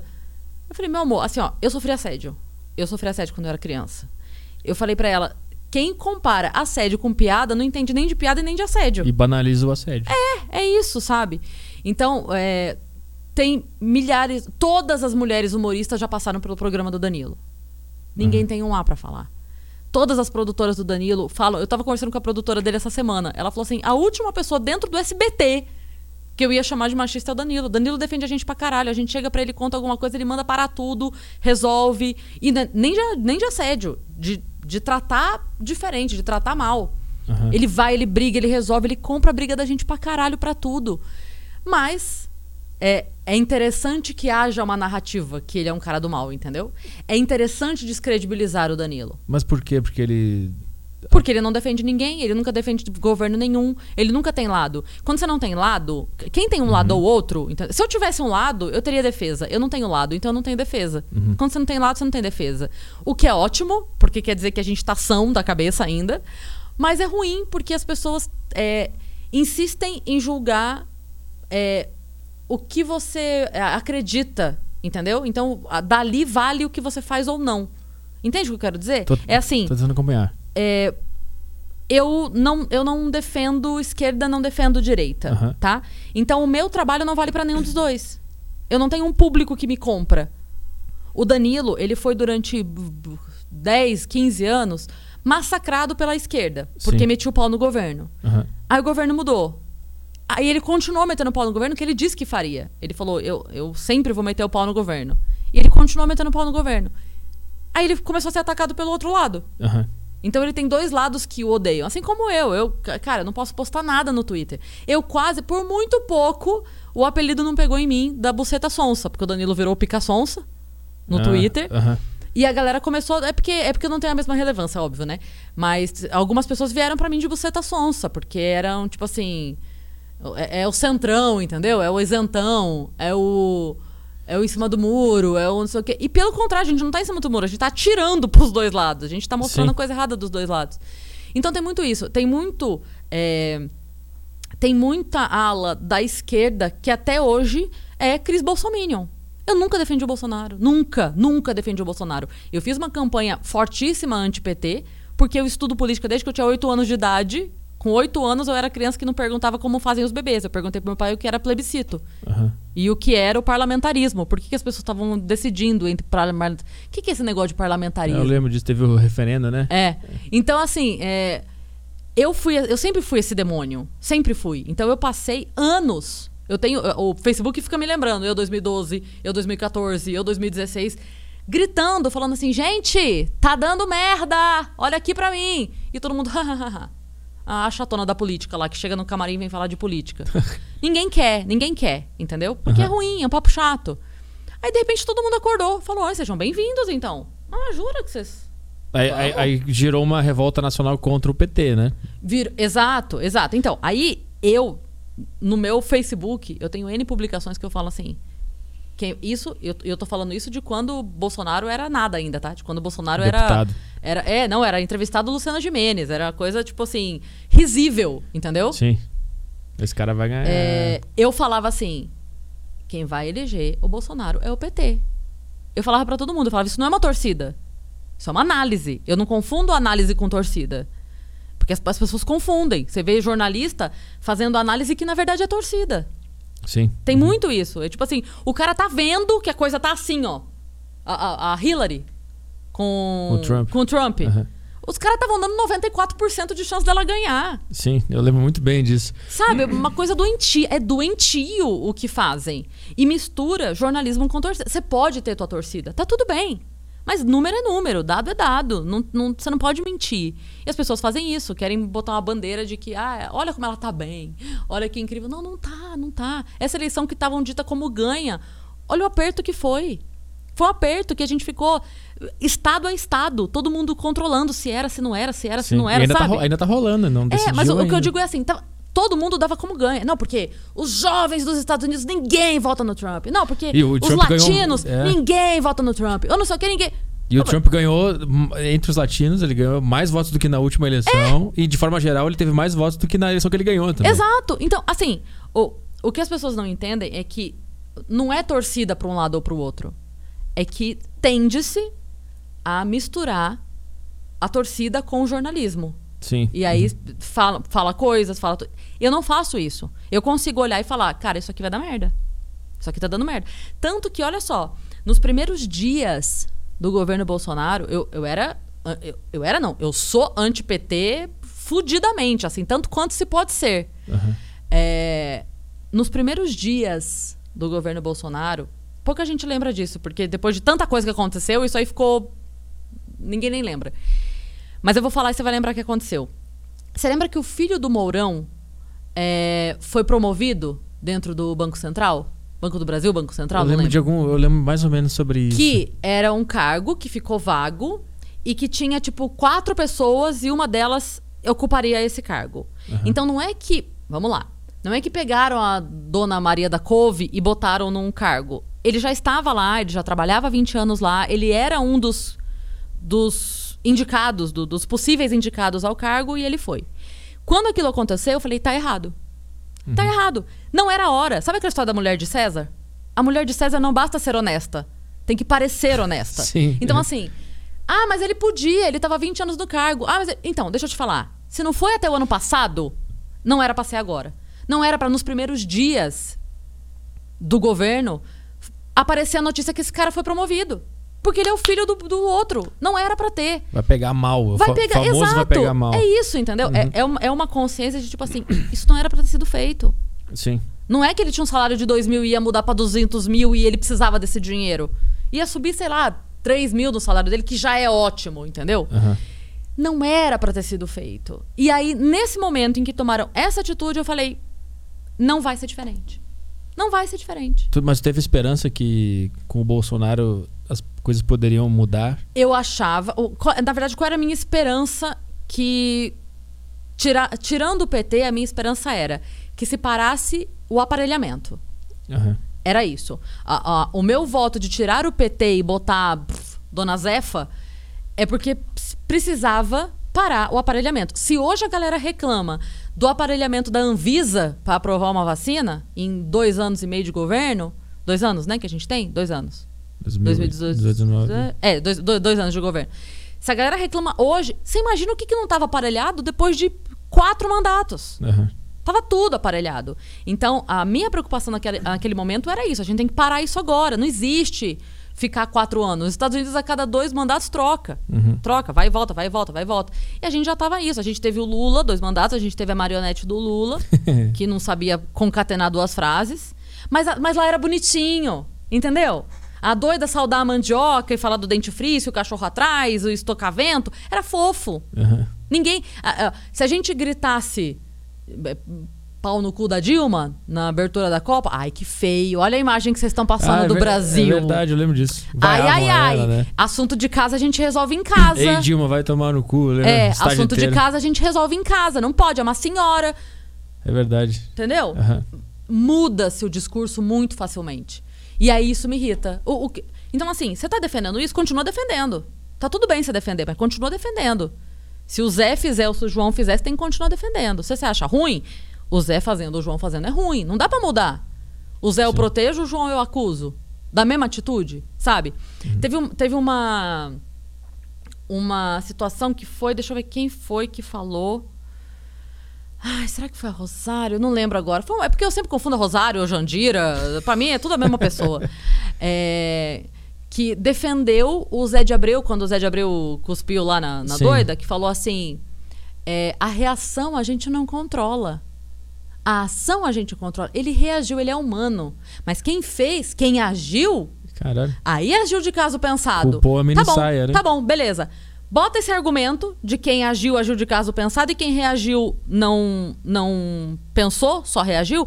Bota esse mesmo argumento pra um policial e pra um bandido. O bandido agiu de caso pensado. Pegou o Sim. policial de surpresa, ele foi reagir e matou o bandido. Usa esse mesmo argumento pra ela, vê se vai funcionar. Sim.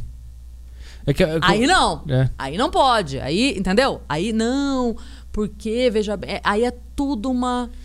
É que eu acho que as pessoas elas depositam tanta esperança de que aquele, aquele político ou aquele partido vai resolver tudo que elas começam a Total. entrar nesses labirintos, né? Eu falei- Isso vale pro Bolsonaro também, a galera Não, pros do dois. Bolsonaro. Eu né? falei isso outro dia para uns amigos meus, que assim, é, na Roma Antiga, eles tinham o hábito de quando um soldado voltava da guerra, e ele. Porque sempre tem o soldado que é o.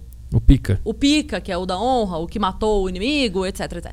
Quando esse soldado é, entrava na cidade, ele entrava num daqueles carrinhos de boi, que tem o nome daquilo, mas não era nem de boi na época. é- Era uma pessoa realmente que puxava. Ah, sim, entendi. É, qual é aqueles carrinhos de mão que a gente usa de pedreiro? Uma carreta. Era uma carretinha pequenininha assim, aqueles que a gente prende atrás do carro hoje, sabe? Aham. Era um negócio daquele ali e ele ia em cima do negócio. E a cidade fazia um corredor pra receber o herói. Uhum. E o herói ia passar pela cidade até chegar no imperador, o rei, ou enfim, o que quer que fosse. É, E eles tinham o hábito de quando esse cara chegava, esse soldado, esse herói chegava na cidade, ele subia nessa carreta, eles botavam um outro soldado inferior, um outro um soldado merrequinha do exército, né, deles lá, que ficava atrás dele falando no ouvido dele assim: "Você é só um humano, você vai morrer como todos nós. Você é Ah. igual a todo mundo. Você, assim, tipo, você é só mais um. Você é um homem como qualquer outro." Pra não deixar o cara Achar que, enlouquecer. era, achar que era Deus. enlouquecer. Aham. E a gente faz hoje, e isso eu tô falando da Roma antiga, eles já entendiam que isso era uma merda. E a gente faz isso hoje. A gente pega Lula em Deus, a gente pega Bolsonaro em Deus, vai- agora é Boulos, agora é o novo do momento. Pega Uhum. Boulos em Deus, em Deus, vai endeusando. E, nossa, não é só na política, não. É, em tudo. Em tudo. A pessoa pega Pugliese, Sim. que. Who fucking scare. E, e idolatra. Aí a menina faz uma festinha da Covid, Sim. entendeu? Uhum. Aí, meu Deus, aí cancela. Aí, ai, então assim, é, é isso que você fala, é, é uma idolatria.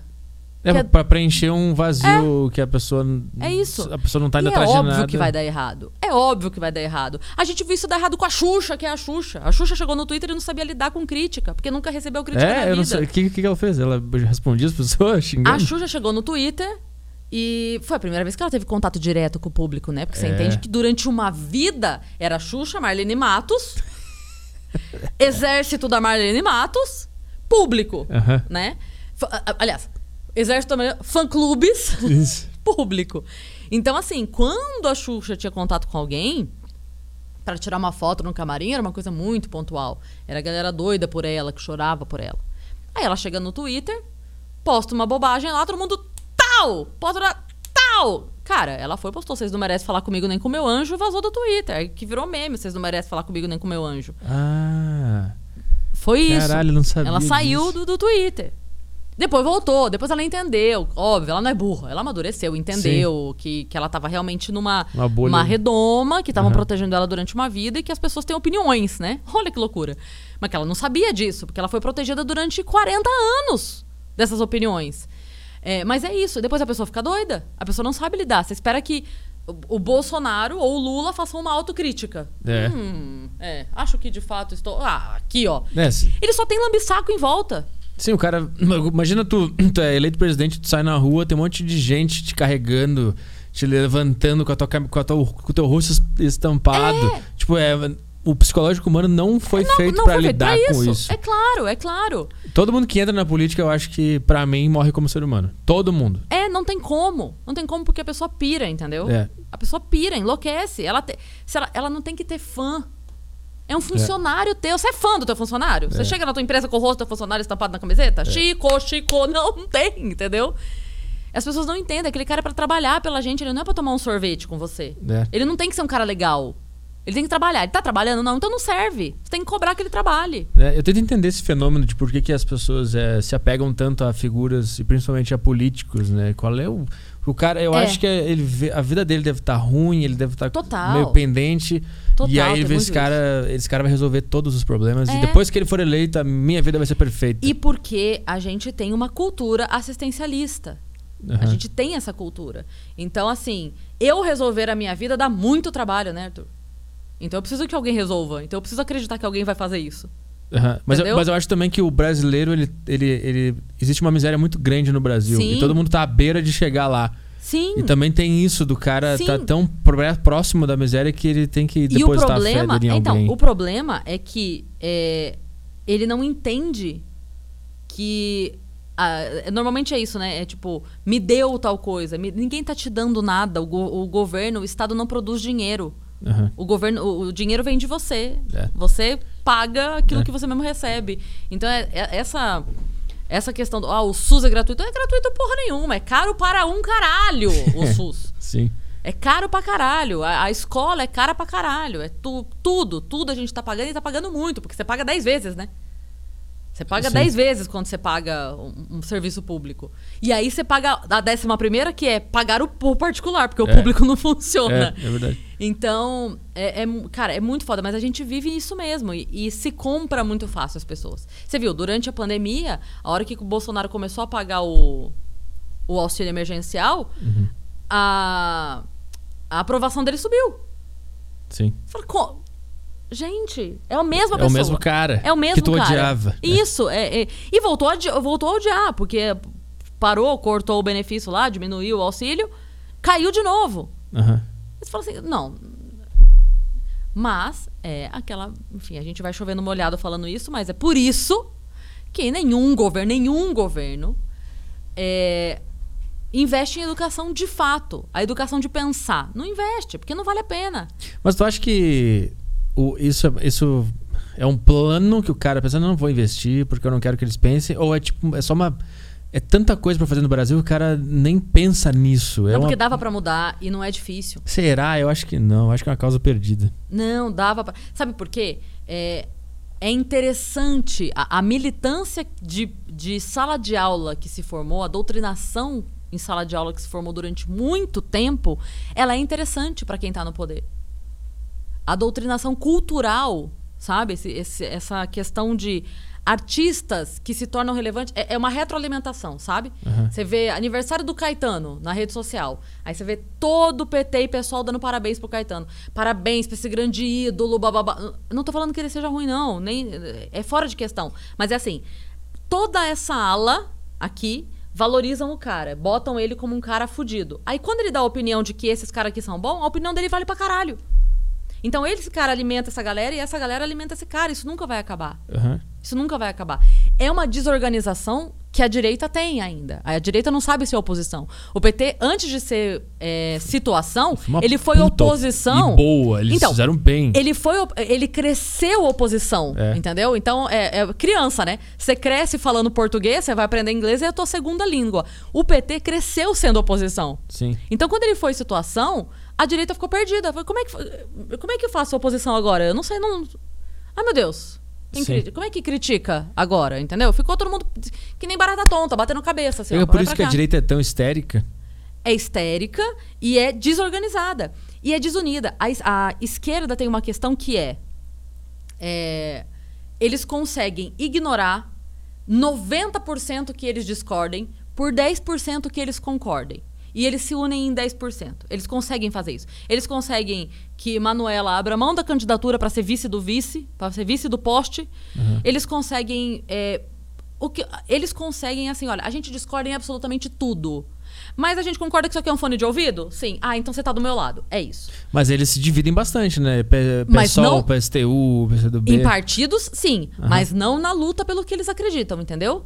Eles conseguem abrir mão de, de ego pelo poder. Mas na última com o Bolsonaro não teve o lance de que o Lula ficou dizendo que era candidato por muito tempo e ele não largava. Mas, mas isso foi jogada, né?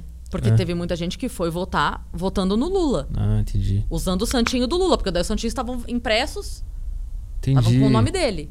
É que eu lembro que teve uma Entendeu? crítica, tipo, se o Lula. não- Se o... Ou foi com o Ciro? Se o Ciro tivesse apoiado o PT, a esquerda tá- tinha vencido. Era isso, né? Então, mas daí teve a briga do Ciro com o Lula, que agora a Glaze tá até pedindo pra ele se desculpar, pra ele não sei o que, não sei o que, enfim. Mas é. Não, o que eu ia falar é que assim, a direita é, é ego e sede de poder, dos dois lados. Ego e sede de poder. Só que sabe aquele 50 mais 1? Não é nem 51%, é 50 mais 1? Aham. A direita tem o 50 mais 1 de ego. E a esquerda tem o 50 mais 1 de sede pelo poder. Eles abrem mão do ego. O ego é imenso, mas eles abrem mão do ego Pelo poder. pelo poder. E a direita é, é, é por isso que eu tô falando. Abre é, mão do poder pelo ego. Aham, entendi. Entendeu? Aham. Por quê? Ó, olha o que aconteceu. Bolsonaro foi eleito. Aí, num primeiro momento, eu discordei. Eu discordei. Todas as pessoas que estavam há três dias me defendendo porque eu era antipetista começaram a me atacar. Sim. A mim, Danilo, Meirelles, Vilela, André Guedes, todo mundo. Tiroteio, tiroteio, tiroteio, tiroteio, tiroteio. Aí começa a dissipar. Aí aqui quebra, plum. Então o que eu falo pra todo mundo é: na próxima eleição, a direita não tem chance.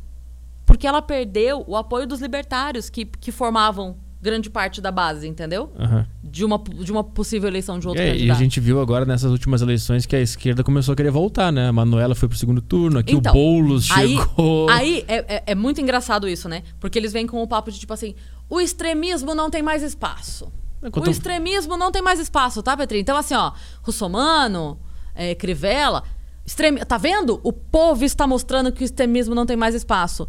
Quem vai competir com o PSDB? PSOL. Ah, vai tomar no meio do cu, caralho. O PSOL é extrema esquerda mais que o PT. O PSOL nasceu de uma briga dentro Sim. do PT. Mas acho que esse é o. Esse Mas é aí o- não pode. Aí não, não existe extrema esquerda. Mas esse é o caminho da, da política no Brasil. A gente botou a extrema-direita, Bolsonaro, e agora, daqui, sei lá, duas eleições a esquerda vai estar de volta. Pode ter É. E depois a direita volta, e Não, eu acho que a a esquerda, volta. volta na próxima. É, também eu acho. acho que volta na E- próxima. Mas depois de um tempo a esquerda vai fazer cagada e depois todo mundo depois vai depositar esperança num novo cara da direita. E aí ele vai ganhar. E aí Sim, vai voltar pra esquerda. vai- Eu acho que. é, eu, eu dizia isso na época do Lula e eu falo agora de novo. Eu falo assim: é, mais do que eu, que não gosto do Lula, quem tem que ter ódio do Lula é quem foi traído pelo Lula. Eu não acreditei nele, eu não votei nele, entendeu? Então, tipo assim, se o meu marido me trai, eu tenho que ter mais ódio do que você, do meu marido. Sim, entendeu? entendi. Uhum. Então, é, fica essa coisa, tipo assim, quem não votou no cara tem mais ódio das merdas que ele tá fazendo do que quem votou. Cara, você foi traído, você acreditou. Esse cara tá fazendo merda contigo. E eu sempre falava isso, e eu falo isso de novo agora. Quem acreditou, quem defendeu, quem botou bandeira de. Bo... Tinha que estar tá puto com ele, porque ele cagou todo. Assim, a gente levou anos pra direita se. Não vou nem falar se organizar, mas acordar levemente, entendeu? Dar o primeiro passinho de bebê engatinhando. E aí o cara vai e joga no lixo. Ele jogou no lixo. Tu acha que ele é um, é um Lula da direita? O Bolsonaro? Totalmente. Totalmente. É, Ele tem fã-clube, é um lunático, é um ego gigante Todo que não mundo consegue. defende ele às cegas. Cara, é, é assim, ó. Pede desculpa, cara. Reconhece que falou merda. E a militância dele é tão agressiva quanto a do Lula. é. Sim, Era- é. sim. É tão agressiva quanto. Por isso que não. Eu, eu, tu te preocupa com política? É uma coisa que tu pensa no, no teu- no teu dia a dia? Sim, me afastei por questões profissionais, porque isso me prejudicou um pra caralho. Dentro da comédia? Sim, Por ser mais à direita? sim. Sim, porque não aceitam. Por qual- qualquer pessoa que tenha sido anti-PT na eleição de 2018 é persona não grata. É mesmo. É. Mas, mas tem muita gente que conta essa história, que fala, puta, né, o meio artístico. Muita gente da arte que fala, puta, o meio artístico é o pessoal é muito de esquerda, é meio É. intolerante. Mas tem um monte de gente como tu, assim, que, que tem essa, no- essa noção. Por que, que esse pessoal não se junta? Parece que a gente fica sempre na mão do extremista, do artista de esquerda. Sim, é porque, na verdade, é, aí que tá, é, é um aparelhamento de 20 anos, né? A gente precisaria de 20 anos de direita para que o diretor de núcleo da novela da Globo fosse de direita. Mas eu digo, o, o- show, o normal, o comedy club, o negócio que a gente gosta de fazer, de ir pro Mas tem bar muita gente que tal. não diz Que é o que... que é de direita, não diz. Então, Porque aí o que acontece? Tipo, o, o chilique do Felipe Neto lá na, no Twitter, que eu só recebo coisa dele quando é chilique porque chega print. qual, qual Porque foi não que ele falou. É, enquanto os institutos de pesquisa não entenderem que os fascistas, que ele adora a palavra, né? Parece Cara mel na boca dele. Chato pra cacete. Que os fascistas é, têm, têm vergonha de assumir a sua posição política. Nossa. eles não vão entender por que, que os números não batem com as pesquisas. Ele quis dizer que, quando pergunta pra pessoa, a pessoa fala Haddad e na hora de votar, volta Bolsonaro, entendeu? Ele quis dizer isso. Ele acha que isso acontece. É. E aí eu falo assim: se as pessoas do meio não fossem tão imbecis, elas saberiam que a bolha não é tão grande quanto elas pensam. Entendeu? Porque Como? elas acham. Assim, ó. As pessoas do meio, quando entram no Twitter e vê a timeline dela todinha falando bolos, bolos, bolos, bolos, bolos, aí o bolos não ganha, fala: Como que não ganhou? Ah. Todo mundo que eu conheço vota bolos. Então, Saquei. meu amor, é que o, o- o Zé da padaria, ele não é todo mundo que você conhece. Ele não tá no Twitter. Ele não faz parte do Projaquistão. Sim. Ele é o Zé da padaria. Aham. Entendeu? E ele. é, só que as pessoas vivem nessa bolha. Elas não, não admitem que existam. Que, que existam outras maneiras de pensar. Sim. E, de novo, eu sempre falo pra todo mundo: se tem uma pessoa nesse país que quer o Lula nas eleições, é o Bolsonaro e vice-versa. Se tem uma pessoa que quer o Bolsonaro nas eleições, é o Lula. Seria do caralho. Porque a única chance. A, a única chance de um é o outro. É a única chance. Ah, é tipo rivalidade de time de futebol. É tipo assim, ó, eu só vou ganhar se eu tiver alguém pior que eu. Eu sou uma merda. Aham. Entendeu? Ah, tá, entendi. Eu pensei que eles, tipo assim, eles gerariam tão, tanto interesse na eleição Não, e não, não, tanta não. É assim, movimentação, não. eu sou uma merda, eu sei que eu, que eu sou odiado. Então, pra eu ganhar, tem que ser alguém mais odiado que eu. Então, eles vão competir ódio. Eles não vão competir voto. Aham. Quem é o mais odiado? Quem for o menos odiado vence. É isso, entendeu?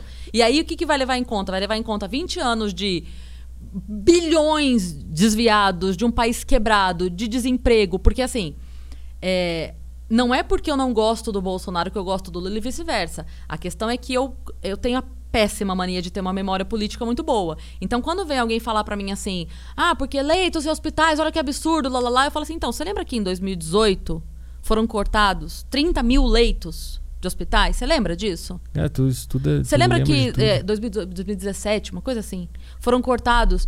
E aí eu mostro, aí eu falo assim, aqui ó, governo Dilma, tanto corte de educação. Você viu isso? São- Foram cinco cortes seguidos em educação, cortes milionários. Você lembra disso? Porque não adianta agora chegar e falar, ah, porque educação. Sim, o PT ficou quatro mandatos no, no poder. Foram 16 anos, se a gente não contar os dois últimos anos, que era Temer, mas enfim, né? era também a chapa. Foram quatro mandatos seguidos. Então, quando eles entraram no poder, o jovem que estava com 20 anos hoje tinha seis, tinha quatro quando eles entraram. Não deu tempo de educar essa geração? Se eles acreditam tanto, se é tanta educação, se a culpa é tanta. Não, então você não vem questionar hoje um governo que está há dois anos no poder por uma educação que está há 20 anos defasada. É, é- é histórico isso no Brasil, não tem como. Só que é o que se fala, né? É óbvio, porque eu, eu era professora na época do governo do Lula. Eu era professora. Uhum. E o que a gente viu acontecer nas escolas era uma obrigatoriedade de passar a criança de ano. Você não podia repetir. Tinha isso? Tinha. Mas de onde vinha Quando a você- ordem? Era superior, era governo. Mas chegava um. um Não, não podia. documento? O negócio era assim. ah, nunca é você não pode. Nunca é. Porque isso não pode ser dito, certo? Mas vinham umas normas, tipo assim, para cada criança que for reprovada, você tem que eh, anexar documentos de que durante o ano você tentou Ah. X, X, X, X coisas, que você se reuniu com os pais tantas vezes, que você deu X atividades. Você tinha que provar e protocolar tudo isso. Que tu fez de tudo pra criança passar. É. Aí, aí o professor chega no fim do ano, o professor com 38 alunos em sala de aula, Sim. ele não tem um protocolo do Zequinha. Sim. Entendeu? Ele não tem, ele tem atividade de todo mundo, ele distribui as provas, ele. Aí como é que você prova? Aí você não prova, você fala, tá bom, então passa. Por quê? Porque é, essa era o- esse era o modus operandi do PT pra tudo, na verdade. Quando eles dizem que melhoraram a educação e que mais jovens estavam passando de ano, não é porque mais jovens estavam aprendendo e passando, é porque eles diminuíram a, a média do que se era exi- exigido. Aham. A gente passava criança de quarta série que sabia as vogais. Eu não tô brincando. Entendeu? Era, era criança que era pra estar indo pra quinta série alfabetizada. Mas não, se empurrava, empurrava, empurrava bomba, empurrava bomba. A criança chegava na quinta série na outra escola sem saber escrever o nome. Porque você não podia reprovar. Mas no número, o que, que aparece? Olha, melhoramos. Olha, olha a taxa de reprovação que nós temos hoje. É muito menor. Entendi. Entendeu? É a mesma questão que foi feita quando eles é, diminuíram a linha da faixa da pobreza. Você sabe isso, né? Sim, existe um número, existe um valor. Existe um Aham. valor Ser paupérrimo, pobre, pobre, né? classe média, não sei o quê. Aham. E aí eles fizeram assim, ó. Ah, daqui pra cima não é pobre mais. É classe Agora média. quem ganha mais de 500 reais é classe média. Olha, diminuímos os... Não, você não diminuiu, ô imbecil, você mudou o nome. Você tá chamando batata de beterraba. Mas continua sendo uma batata.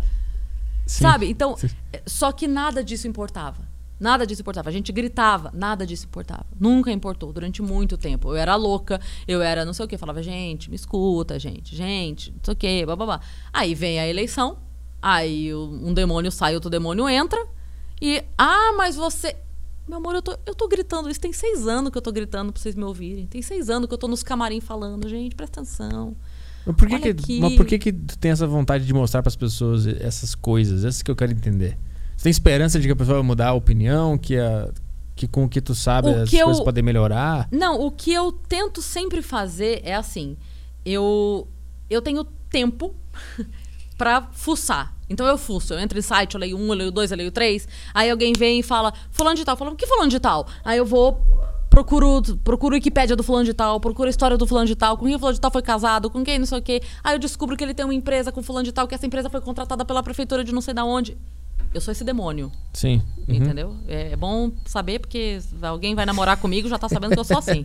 Eu caço tudo, eu descubro tudo. Falou, amor, não é minha prima. Eu falo, prima é o caralho, que você não tem uma tia com esse nome aqui. Mas, mas a, a tua vontade de desmentir essas coisas, porque eu vejo assim, se uma pessoa de esquerda tivesse aqui, ela estaria também, ela estaria dando os, os contrapontos do- de tudo que você está falando. E Sim. quando eu vejo de- debate político, eu sempre fico assim, cara, não, não sei quem tem a razão, porque cada um tem uma informação. Sim. Tu tem essas e o Sim. cara vai ter outras. Claro. Eu não sei qual é a verdade, não consigo Mas saber. eu, eu adoro isso. Eu adoro quando a pessoa aceita conversar. Porque normalmente eles falam, né? Não, não converso com você, porque não sei o quê. Fascista, né? É. Porque tu é fascista. Porque é muito difícil alguém que tenha argumento. É muito difícil, de verdade. Normalmente a pessoa tem é, uma paixão muito grande, de um lado e de outro. De um lado e de outro. Sim. Tem paixões muito grandes, entendeu? E entra numa defesa daquilo que ela acredita e não daquilo que de fato acontece. Entendeu? Então, por exemplo, eu consigo, por hoje na rádio, a gente estava dando a notícia do Robson, do motorista que está preso na Rússia. Sim, do Fernando. E do que o. Bolsonaro conseguiu interceder junto ao governo da Rússia e vão agora negociar a vinda dele embora e tal. Eu consigo ver o acerto, mas eu também consigo ver o erro. Entendeu? Mas tem gente que não. Qualquer coisa que se faça aqui não presta porque vem daqui. Entendi. E tudo que faz daqui é bom porque vem daqui. Então eu fico sempre tentando falar assim, gente, não, não é. É é aquela coisa que a gente tava falando, não tem Salvador. Esse não é Salvador e esse não é Salvador. Os dois estão fazendo merda e vão continuar fazendo merda. Se preocupar com Se a gente não, não cobrar, vai continuar assim, entendeu? Se, Porque- se preocupar tanto com política, assim, eh, interfere no, no teu processo criativo, na tua comédia? Tu, tu sente que tu perde um ah, pouco? não, isso não. Não? Não, isso não. Interfere em trabalho, interfere em boicote, interfere em eh, montar um elenco e chamar uma pessoa que, que eu sei, porque eu, eu tenho, né, o senso crítico ok. Então, assim, é, eu, eu não espero ser a melhor. Mas eu sei que eu tô num ranking legal ali das mulheres humoristas, entendeu? Então, quando eu não entro num projeto, é, eu sei por que é. Sobretudo se eu sei quem está coordenando o projeto. Mas criativamente, a tua mente, ela não, não, não ocupa um, um espaço mental pensando em política, tu não, Ah, não, não, eu atrapalha em desligo. nada. A gente acabou a conversa aqui, eu desligo total. É, não, tu não é uma coisa que, porque tem gente que fica, né? Na, Ah, não, na não, não. noia do Bolsonaro, do Lula. Não, a gente desligar aqui, eu já tô pensando onde eu vou jantar. Ah, entendi. Eu desligo mesmo. É que, na verdade, é uma preocupação minha. é, Quando esse tipo de coisa acontece, eu sei que, por exemplo, vai ter um público ouvindo. É uma coisa que o Danilo falou uma vez e eu concordo.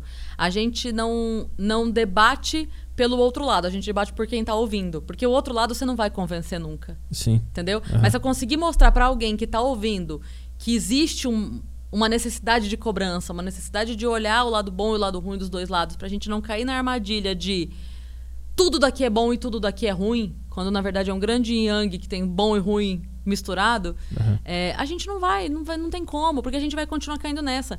Aí agora, sabe o que, que vai vir? O, o Boulos is the New Lula, Aham. que é a nova série do Netflix. Sim. É, e vai acontecer isso. E aí a gente vai ter artistas jogando virtualmente com o Boulos. O Boulos virou um fofo, que tava atacando fogo em- ontem. Agora ele é um divo, entendeu? E vão fazer. Vão fazer porque eles sabem fazer. Como a gente disse, eles, eles são é, peritos nisso. E eles vão fazer. Vão servir bolo na calçada, entendeu? Aham. Pastiazinha do Copacabana. E eles vão fazer. E o Boulos vai chegar lá. Tem um amigo meu, advogado, que ele postou no Twitter assim: é, Eu acho que São Paulo tinha que se sacrificar e eleger o Boulos, porque é a única possibilidade dele não virar presidente. é Ele fazer merda aqui. Deixa ele fazer merda em São Paulo. pra gente mostrar pra todo mundo a merda que ele é capaz de fazer. pra, pra gente não correr o risco dele ser presidente. Porque ele vai ser. Vão fazer ele ser. Vai o ser. Luciano Huck e a Angélica e as- o Projaquistão inteiro que fazem isso, entendeu? Eles transformam o cara num fofinho. Ele é um fofinho, gente. Como que você não vai votar nele se ele é um fofinho, entendeu? E aí vão votar, e ele vai ser eleito, e vai fuder o país mais uma vez. Porque, de novo, vão botar toda a esperança num ser humano. não É, dá. esse, é- esse é o Não lance. dá, esse é cara, lance, não é o dá. E aí acontece aquela, aquela cagada, né? Porque, beleza, aí o cara chegou lá, aí ele, ele escolhe um, dois, três do, do STF, aí depois outro vem, escolhe não sei o quê, aí esse deve favor pra aquele. Sabe aquela coisa? Que Começa a grande família. é isso. Aí, aí um faz um negócio aqui que não pode, porque. Você viu o caso da Flor de Lis no Rio? Ninguém consegue pegar a mulher, porque ela já falou que se ela for pega, ela vai soltar tudo que ela sabe lá de todo mundo. Aí tá todo mundo assim, ah, então deixa ela passar o Natal em casa. Deixa ela com a ali." tornozeleira. É, tá co- Comendo ótimo. peru. É, tro- troca o chip dessa tornozeleira aí, bota um datim, tá ótimo. Vamos. Tem, temos alguns áudios aqui, Caio. Vamos, vamos passar. Beleza. Que aí, logo depois que tu postou o link ali, ó, da- tem um áudio da Marcela. A gente tem que botar na, na TV aqui, o pessoal tá mandando áudio aqui. Oba! Perguntas. Vai sair na TV aqui. Vou rodar aqui.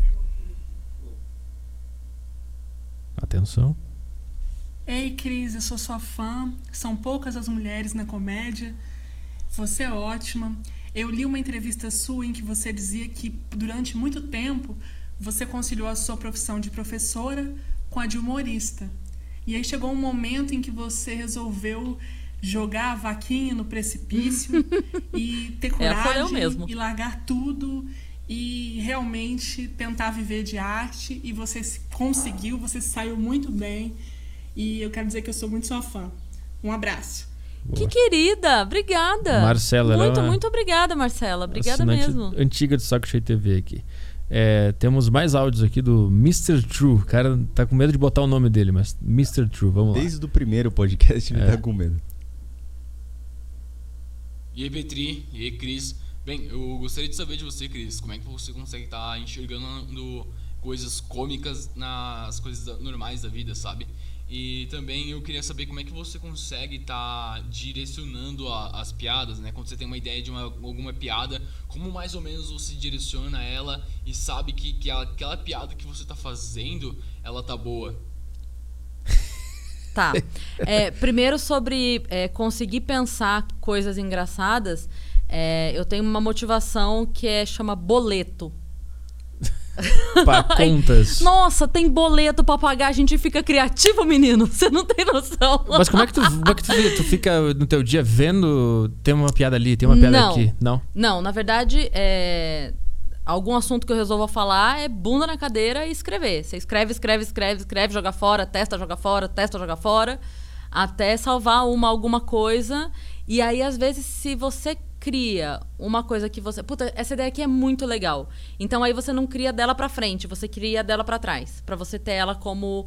Se a tua ideia é muito legal, ela é o melhor punchline que você vai ter daquela ideia, então você volta. Tipo assim, o que, que eu posso aumentar pra trás dela pra eu Até terminar chegar. nela? Ah, entendi. E não partir dela pra. Entendeu? Mas, o- mas o teu processo criativo, tipo assim, tu tá no carro e a tua cabeça tá trabalhando ou foda-se comédia nesse momento? Quando chegar em casa eu vou sentar e alguma coisa vai surgir. Não, só se eu tiver com muita pressa. Tipo assim, eu saí da rádio, tô indo pra gravar de noite e tenho sete piadas, eu preciso de nove. Aí eu vou no caminho pensando, pensando, pensando, entendeu? Mas normalmente na vida, zero. Tô, pens- tô ouvindo música, É, eu digo no teu espaço livre de cabeça, assim. Zero. Nunca tá pensando em piada. zero. É mesmo. Eu faço trocadilhos infames e piadas imbecis com a minha filha o tempo todo. Mas, como ela diz, ela fica com a parte ruim, porque as ruins ficam pra ela e as boas vão pro palco, né? Mas tu, tu trabalha sob demanda, então. Eu sei que eu tenho que fazer piadas para tal dia, eu sento e escrevo as piadas. Sento e escrevo as piadas. Caralho. Tenho que ter 15 piadas sobre a Ariana Nutt para gravar o FDP com ela. Aí eu sento e. Entendi. É, é muito técnico. É. Tu aplica a técnica que tu É, conhece. Claro, às vezes você. Pode acontecer, né? De você ter um, O insight. é, você Aham. tá aqui andando, pensa alguma coisa de cortina e tal. Mas acho que o grande desafio da comédia é que a gente precisa ter referência, a gente precisa oferecer coisa com referência pra pessoa. Porque você, imagina, você chega num teatro que tem 700 pessoas que têm criação diferente, religião diferente, profissão diferente, status sociais diferentes, hábitos de vida diferentes. Uma anda, uma é bicicleteira, a outra é carro, outra é ônibus, entendeu? É, e você precisa falar de um tema que seja comum a todos e que todos entendam. Então, se eu falo sobre os desafios de se andar de bicicleta, talvez quem anda de carro não entenda tanto. Se eu falar, entendeu? Se eu falar o contrário, como um bicicleteiro atrapalha o trânsito pro carro, talvez o bicicleteiro se sinta ofendido. E ele não vai entender. Então, é, o grande desafio é você chegar num ponto de uma piada que faça sentido, mesmo que a pessoa não faça parte Daquele mundo. daquele mundo. É. E, e você olhar, ver uma coisa diferente numa coisa que todo mundo já viu. Sim. Sabe? Você conseguir, tipo assim, todo mundo já viu cortina. Deve, Faz uma piada deve sobre ter alguma cortina. coisa aqui que ninguém tá vendo. É. Nem a gente, até a gente conseguir. Até você parar pra olhar. É. E aí você vai começar a pensar, cortina? Quem criou cortina? De onde vem cortina? Qual é o Onde nasceu conceito? cortina? Porque- Por que cortina? É, o, o Meirelles, quando ele vem aqui, ele disse que uma das técnicas é se perguntar, ficar se perguntando É. esse tipo de coisa. É isso. Meio que desconstruir a cortina, né? Tem que, você tem que desconstruir. É quase um prato do Masterchef. Você É. serve a cortina desconstruída no Isso, prato Isso. pra você poder achar, esmiuçar ela, esmiuçar. Sabe? Eh, Você pensa tudo que você pode. Cortina, varão, trilho. Tenta ver de vários ângulos, Trilho, né? trilho, trem, trem, cortina, tem alguma coisa a ver? Eu posso linkar alguma, pensa alguma coisa de trem. Ah, isso é bom porque eu posso fazer uma piada de... E é isso. Ba- ba- ba- É expandir, uma, é, expandir a É, ideia. Vai expandindo e. Por Daqui isso, a pouco você tá falando sobre, sei lá, Uber Eats. Lá, e era cortina. E era cortina É no isso. início do. É isso. Por isso os textos do Léo são tão ricos, porque como o Léo é muito inteligente e ele, ele tem uma gama de conhecimentos inúteis na cabeça dele, Aham. então ele, ele, ele consegue fazer 15 minutos de texto falando sobre as notas de dinheiro. Aham. Porque aí ele fala do animal, ele fala das cores, ele fala da- disso aqui, ele... E você fica maravilhado, assim, caralho, ele fez 15 minutos falando sobre... Cara, eu queria muito ele aqui no, no Aderiva. Mas difícil, tu é, tu é amiga dele, próxima. Sim, Vamos sim. fazer essa ponte aí. Vamos, Vamos. claro. Tu acha que Ele viria? é gente boa pra caralho. O pessoal pede muito. Não, o, Léo o negócio do Léo é tempo. É. Mas não de acesso. De acesso é, é super tranquilo. O negócio é tempo mesmo. Então vamos tentar, Léo Lins no Aderiva, hein? É. Quem sabe? Porra, segunda-feira eu saí lá do SBT com eles 11 da noite. Ah, ele vê. Ah, mas tu tá trabalhando no de noite? Não, tô trabalhando na Transamérica. Inclusive, ouçam de segunda a sexta, das duas às quatro, ao vivo para todo o Brasil, pelo site e aplicativo.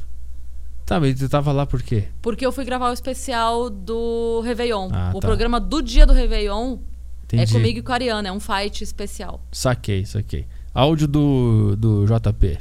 Vamos lá. Boa tarde, Cris. Boa tarde, Petri.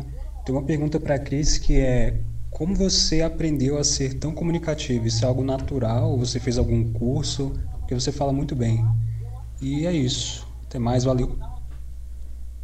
Muito obrigada. Não faço a menor ideia. Eu não era assim e um dia fiquei.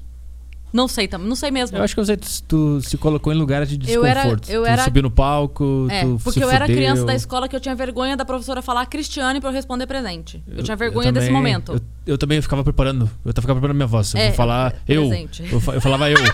Quando, eu- quando eu vier meu nome, eu vou falar eu. É isso que eu vou falar. Aí vinha Arthur, eu, falo, eu. Era assim, era bem assim, né?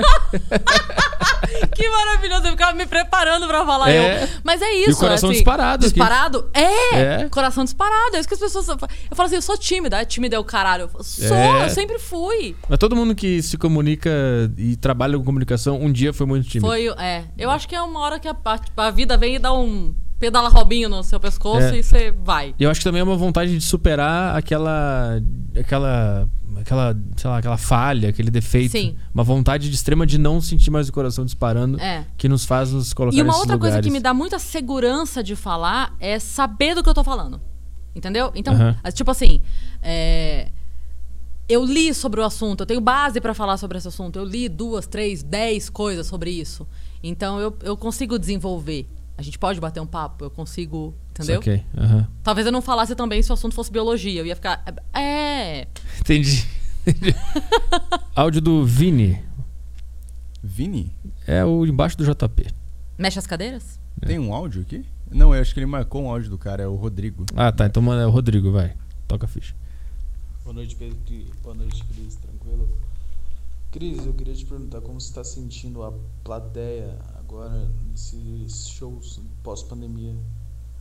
Está bem melhor? Como está lidando com, com essa readaptação ao, aos palcos ou você não teve esse problema? Porque eu já vi muitos comediantes falando disso, que estão tendo problema na hora de se adaptar de novo à plateia, a sentir o clima e tal. Você tá, teve algum problema nessa volta?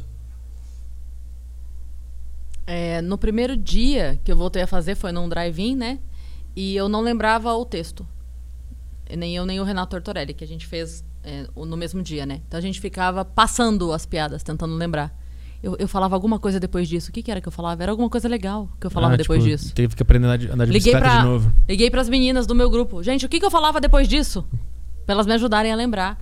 Porque, cara, são seis meses sem falar é. aquilo que você fazia todo dia, né?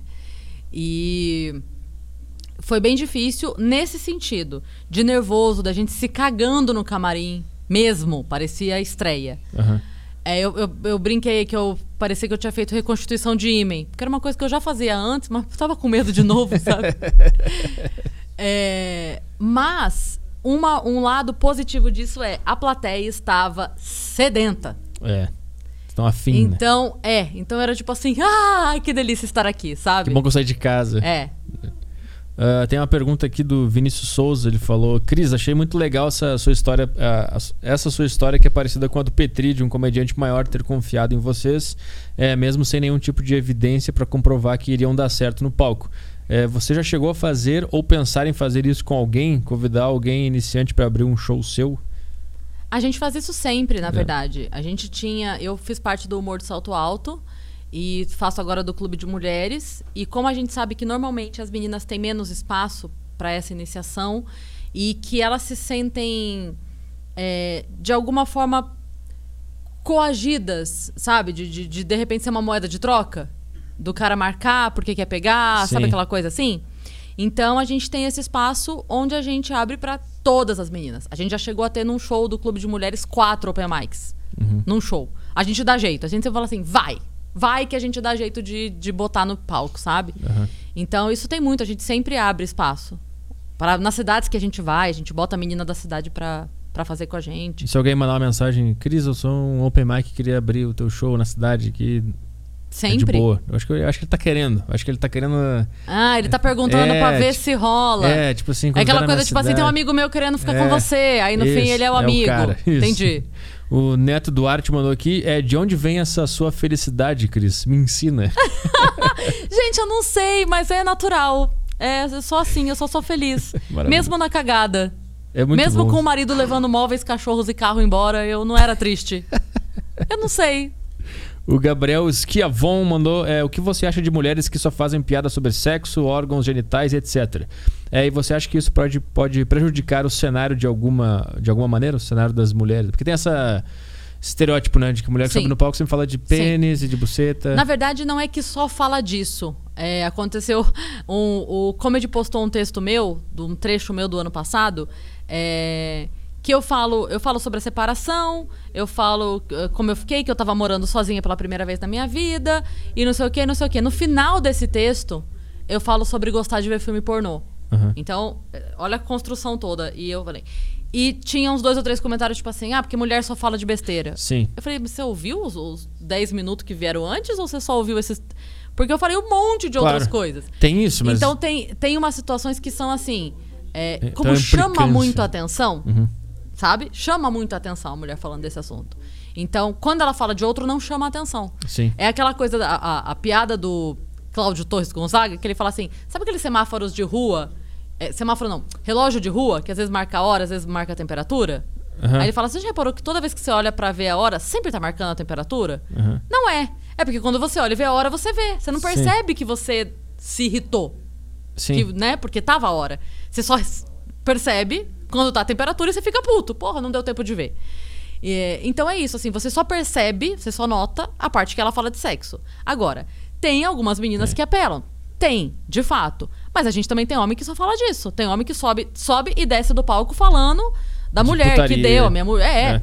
Então, assim, é o estilo desse. e dessa É, eu, eu pessoa. acho que isso é um, é, um, é um mal, talvez, da própria comédia. Tem gente que se É. apega. Porque é, um, é, um- é putaria, sexo é muito fácil de fazer rir. Exato. E por isso que Exato. normalmente a gente deixa pro final, né? Putaria. faz, é. faz texto de coisa normal, É. na putaria sai Então, na assim, alta. Já aconteceu, por exemplo, já aconteceu de eu ir fazer show corporativo e a pessoa falar, ah, não pode palavrão. Aham. Não pode palavrão, não pode palavrão, não pode palavrão. Só que a gente, eventualmente, no falar, a gente fala palavrão. Tipo, eu tô feliz pra caralho. A gente fala. Aham. Eu, em todos os eventos corporativos, eu sempre falo naturalmente. Nunca me deu problema. Porque é o palavrão empregado, não é o palavrão pelo, pelo palavrão. Sim, é entendeu? natural. Não é um buceta! Só, pra- só porque ah, buceta é engraçado falar buceta. Não. É. Sabe, existe um, existe um contexto pra aquela palavra estar ali. Sim. Existe um motivo no texto de por que aquela palavra tá ali. Então nunca ninguém reclamou. Nunca. Porque faz sentido. É diferente de. Ah, o pau, pau no cu, ha, ha, ha, pau, pau, pau. Calma, ca- calma, gata. Sim. Respira. tem gente, que, respira, fa- tem entendeu? gente que faz É isso. né? É isso. O- a última pergunta aqui do Henry. Henry, isso que se fala? É, queria saber da Cris como que anda o trabalho dela com dublagem e se a dublagem se relaciona de alguma forma com o mundo dos podcasts. É, amo dublagem. Paramos, né? Por conta da pandemia, tudo parou. Dublagem parou também? Parou tudo. Mas por que dublagem parou por causa da pandemia? Estúdios, né? Ambiente fechado e. Ah, é enfim. verdade. É, tudo parou. Tem que desinfetar e tudo. aí, então, é, eles estão fazendo todos os trabalhos agora com dubladores profissionais que têm o estúdio em casa. Que tem Ah, um, um home studio, né? Saquei. É, então, os, os nomes grandes e mais experientes estão fazendo, porque daí eles conseguem fazer sem a direção presente. Aham. Eu não tenho essa experiência ainda. Então Eu amo dublagem. dublagem. Hã? Na quarentena tu teve que parar. Parei total. Parei total e nem me importei também, porque, enfim. É, espero voltar porque eu amo, amo dublagem, é uma delícia de fazer. É, e se relacionou especificamente no meu caso, porque eu comecei a fazer é, a curadoria dos podcasts de histórias da Olá Podcasts e eu precisava de vozes Uhum. de atores e atrizes para fazerem esses personagens. E aí eu chamei o pessoal da dublagem para ir para lá. Os meus colegas é, vão nos estúdios da Olá para fazer as vozes das histórias. Entendi. Então, comigo se relaciona, mas não que tenha uma relação de fato, assim. Eu só sou o pai do Chris, eu tenho quatro profissões que nenhuma dá dinheiro. Caio, tem super chato aí algum? Tem um super chato aqui. Vai, o super chato é... É. o cara do YouTube que comenta aqui e paga um- uma grana. Ah, Eu não sei se é o Giovanni ou a Giovanni. Ah. Esse nome acho que serve pros dois, mas é, fiz um curso de stand-up com a Cris em 2018, lá em Sorocaba. Ó, 2008. Dois- 2018. curso. Ah, então ele deletou errado. Ele escreveu errado, mas é 2008, tá. O curso de stand-up. É, mas não, não comigo que eu apliquei o curso. Ah, tu era Fez colega. Junto, é. Entendi. É legal ver a evolução de tudo com o passar do tempo. É isso. E tem um cara que mandou um abraço pro grande criador de conteúdo Igão. Eu acho que ele tá no podcast errado. É, o cara errou. o cara errou legal. Mas é isso aí. Vambora. Obrigada, Giovanni. Obrigada pela lembrança. Pela, pela colega ali? É, é. É, o, é o Giovanni. É o Giovanni. É o Giovanni. Tu lembra do Giovanni? do- Lembro. Do, curso de Lembro, stand-up? claro. O que, que se ensina num curso de stand-up? Técnicas? Técnicas, a gente ficava. é, Todo mundo era muito cru ainda, né, Petri? Então a gente ficava, tipo. Ah, fala, o que você tá pensando em falar? Ficava meio que ajudando o outro. Na verdade, é, o curso de stand-up que a gente fez era o que a gente chamaria hoje de uma tarde num café pra, pra gente debater. Sabe, tipo assim, Sim. Cris, eu tô fazendo um texto sobre isso. o Vamos cama- tomar um café e você me ajuda? O famoso camarim. É isso. Pessoal é, conversando É isso. Ó, o, o- só pra terminar aqui, o Darley mandou: Cris é a segunda melhor mulher do stand-up, só perde pra Nani People. Maravilhoso. Perco com muita honra pra Dani People. Então é isso aí. Vambora que hoje tem o Flow com Dudu Nobre. Porra. Quem diria, hein? Quais, quais, quais, quais. Vambora. Obrigado. Vamos, eu Obrigado por vir aí. E é isso aí. Tchau, depois, pessoal. depois a gente faz outro sem o nariz. Ah, é. Tu vai fazer cirurgia no Vou. nariz e a gente conversa sobre, sobre isso aí. Boa. Então tá. Em janeiro a gente faz o... Volta aqui depois. Marcadíssimo. Então tá, valeu pessoal. Puta, o cara mandou um super chat aqui. Obrigado pela companhia durante o trabalho. A Cris é muito simpática. Valeu, Marcos. Beijo. Marcos Nunes, valeu. É isso aí, pessoal. Até mais. Tchau, tchau.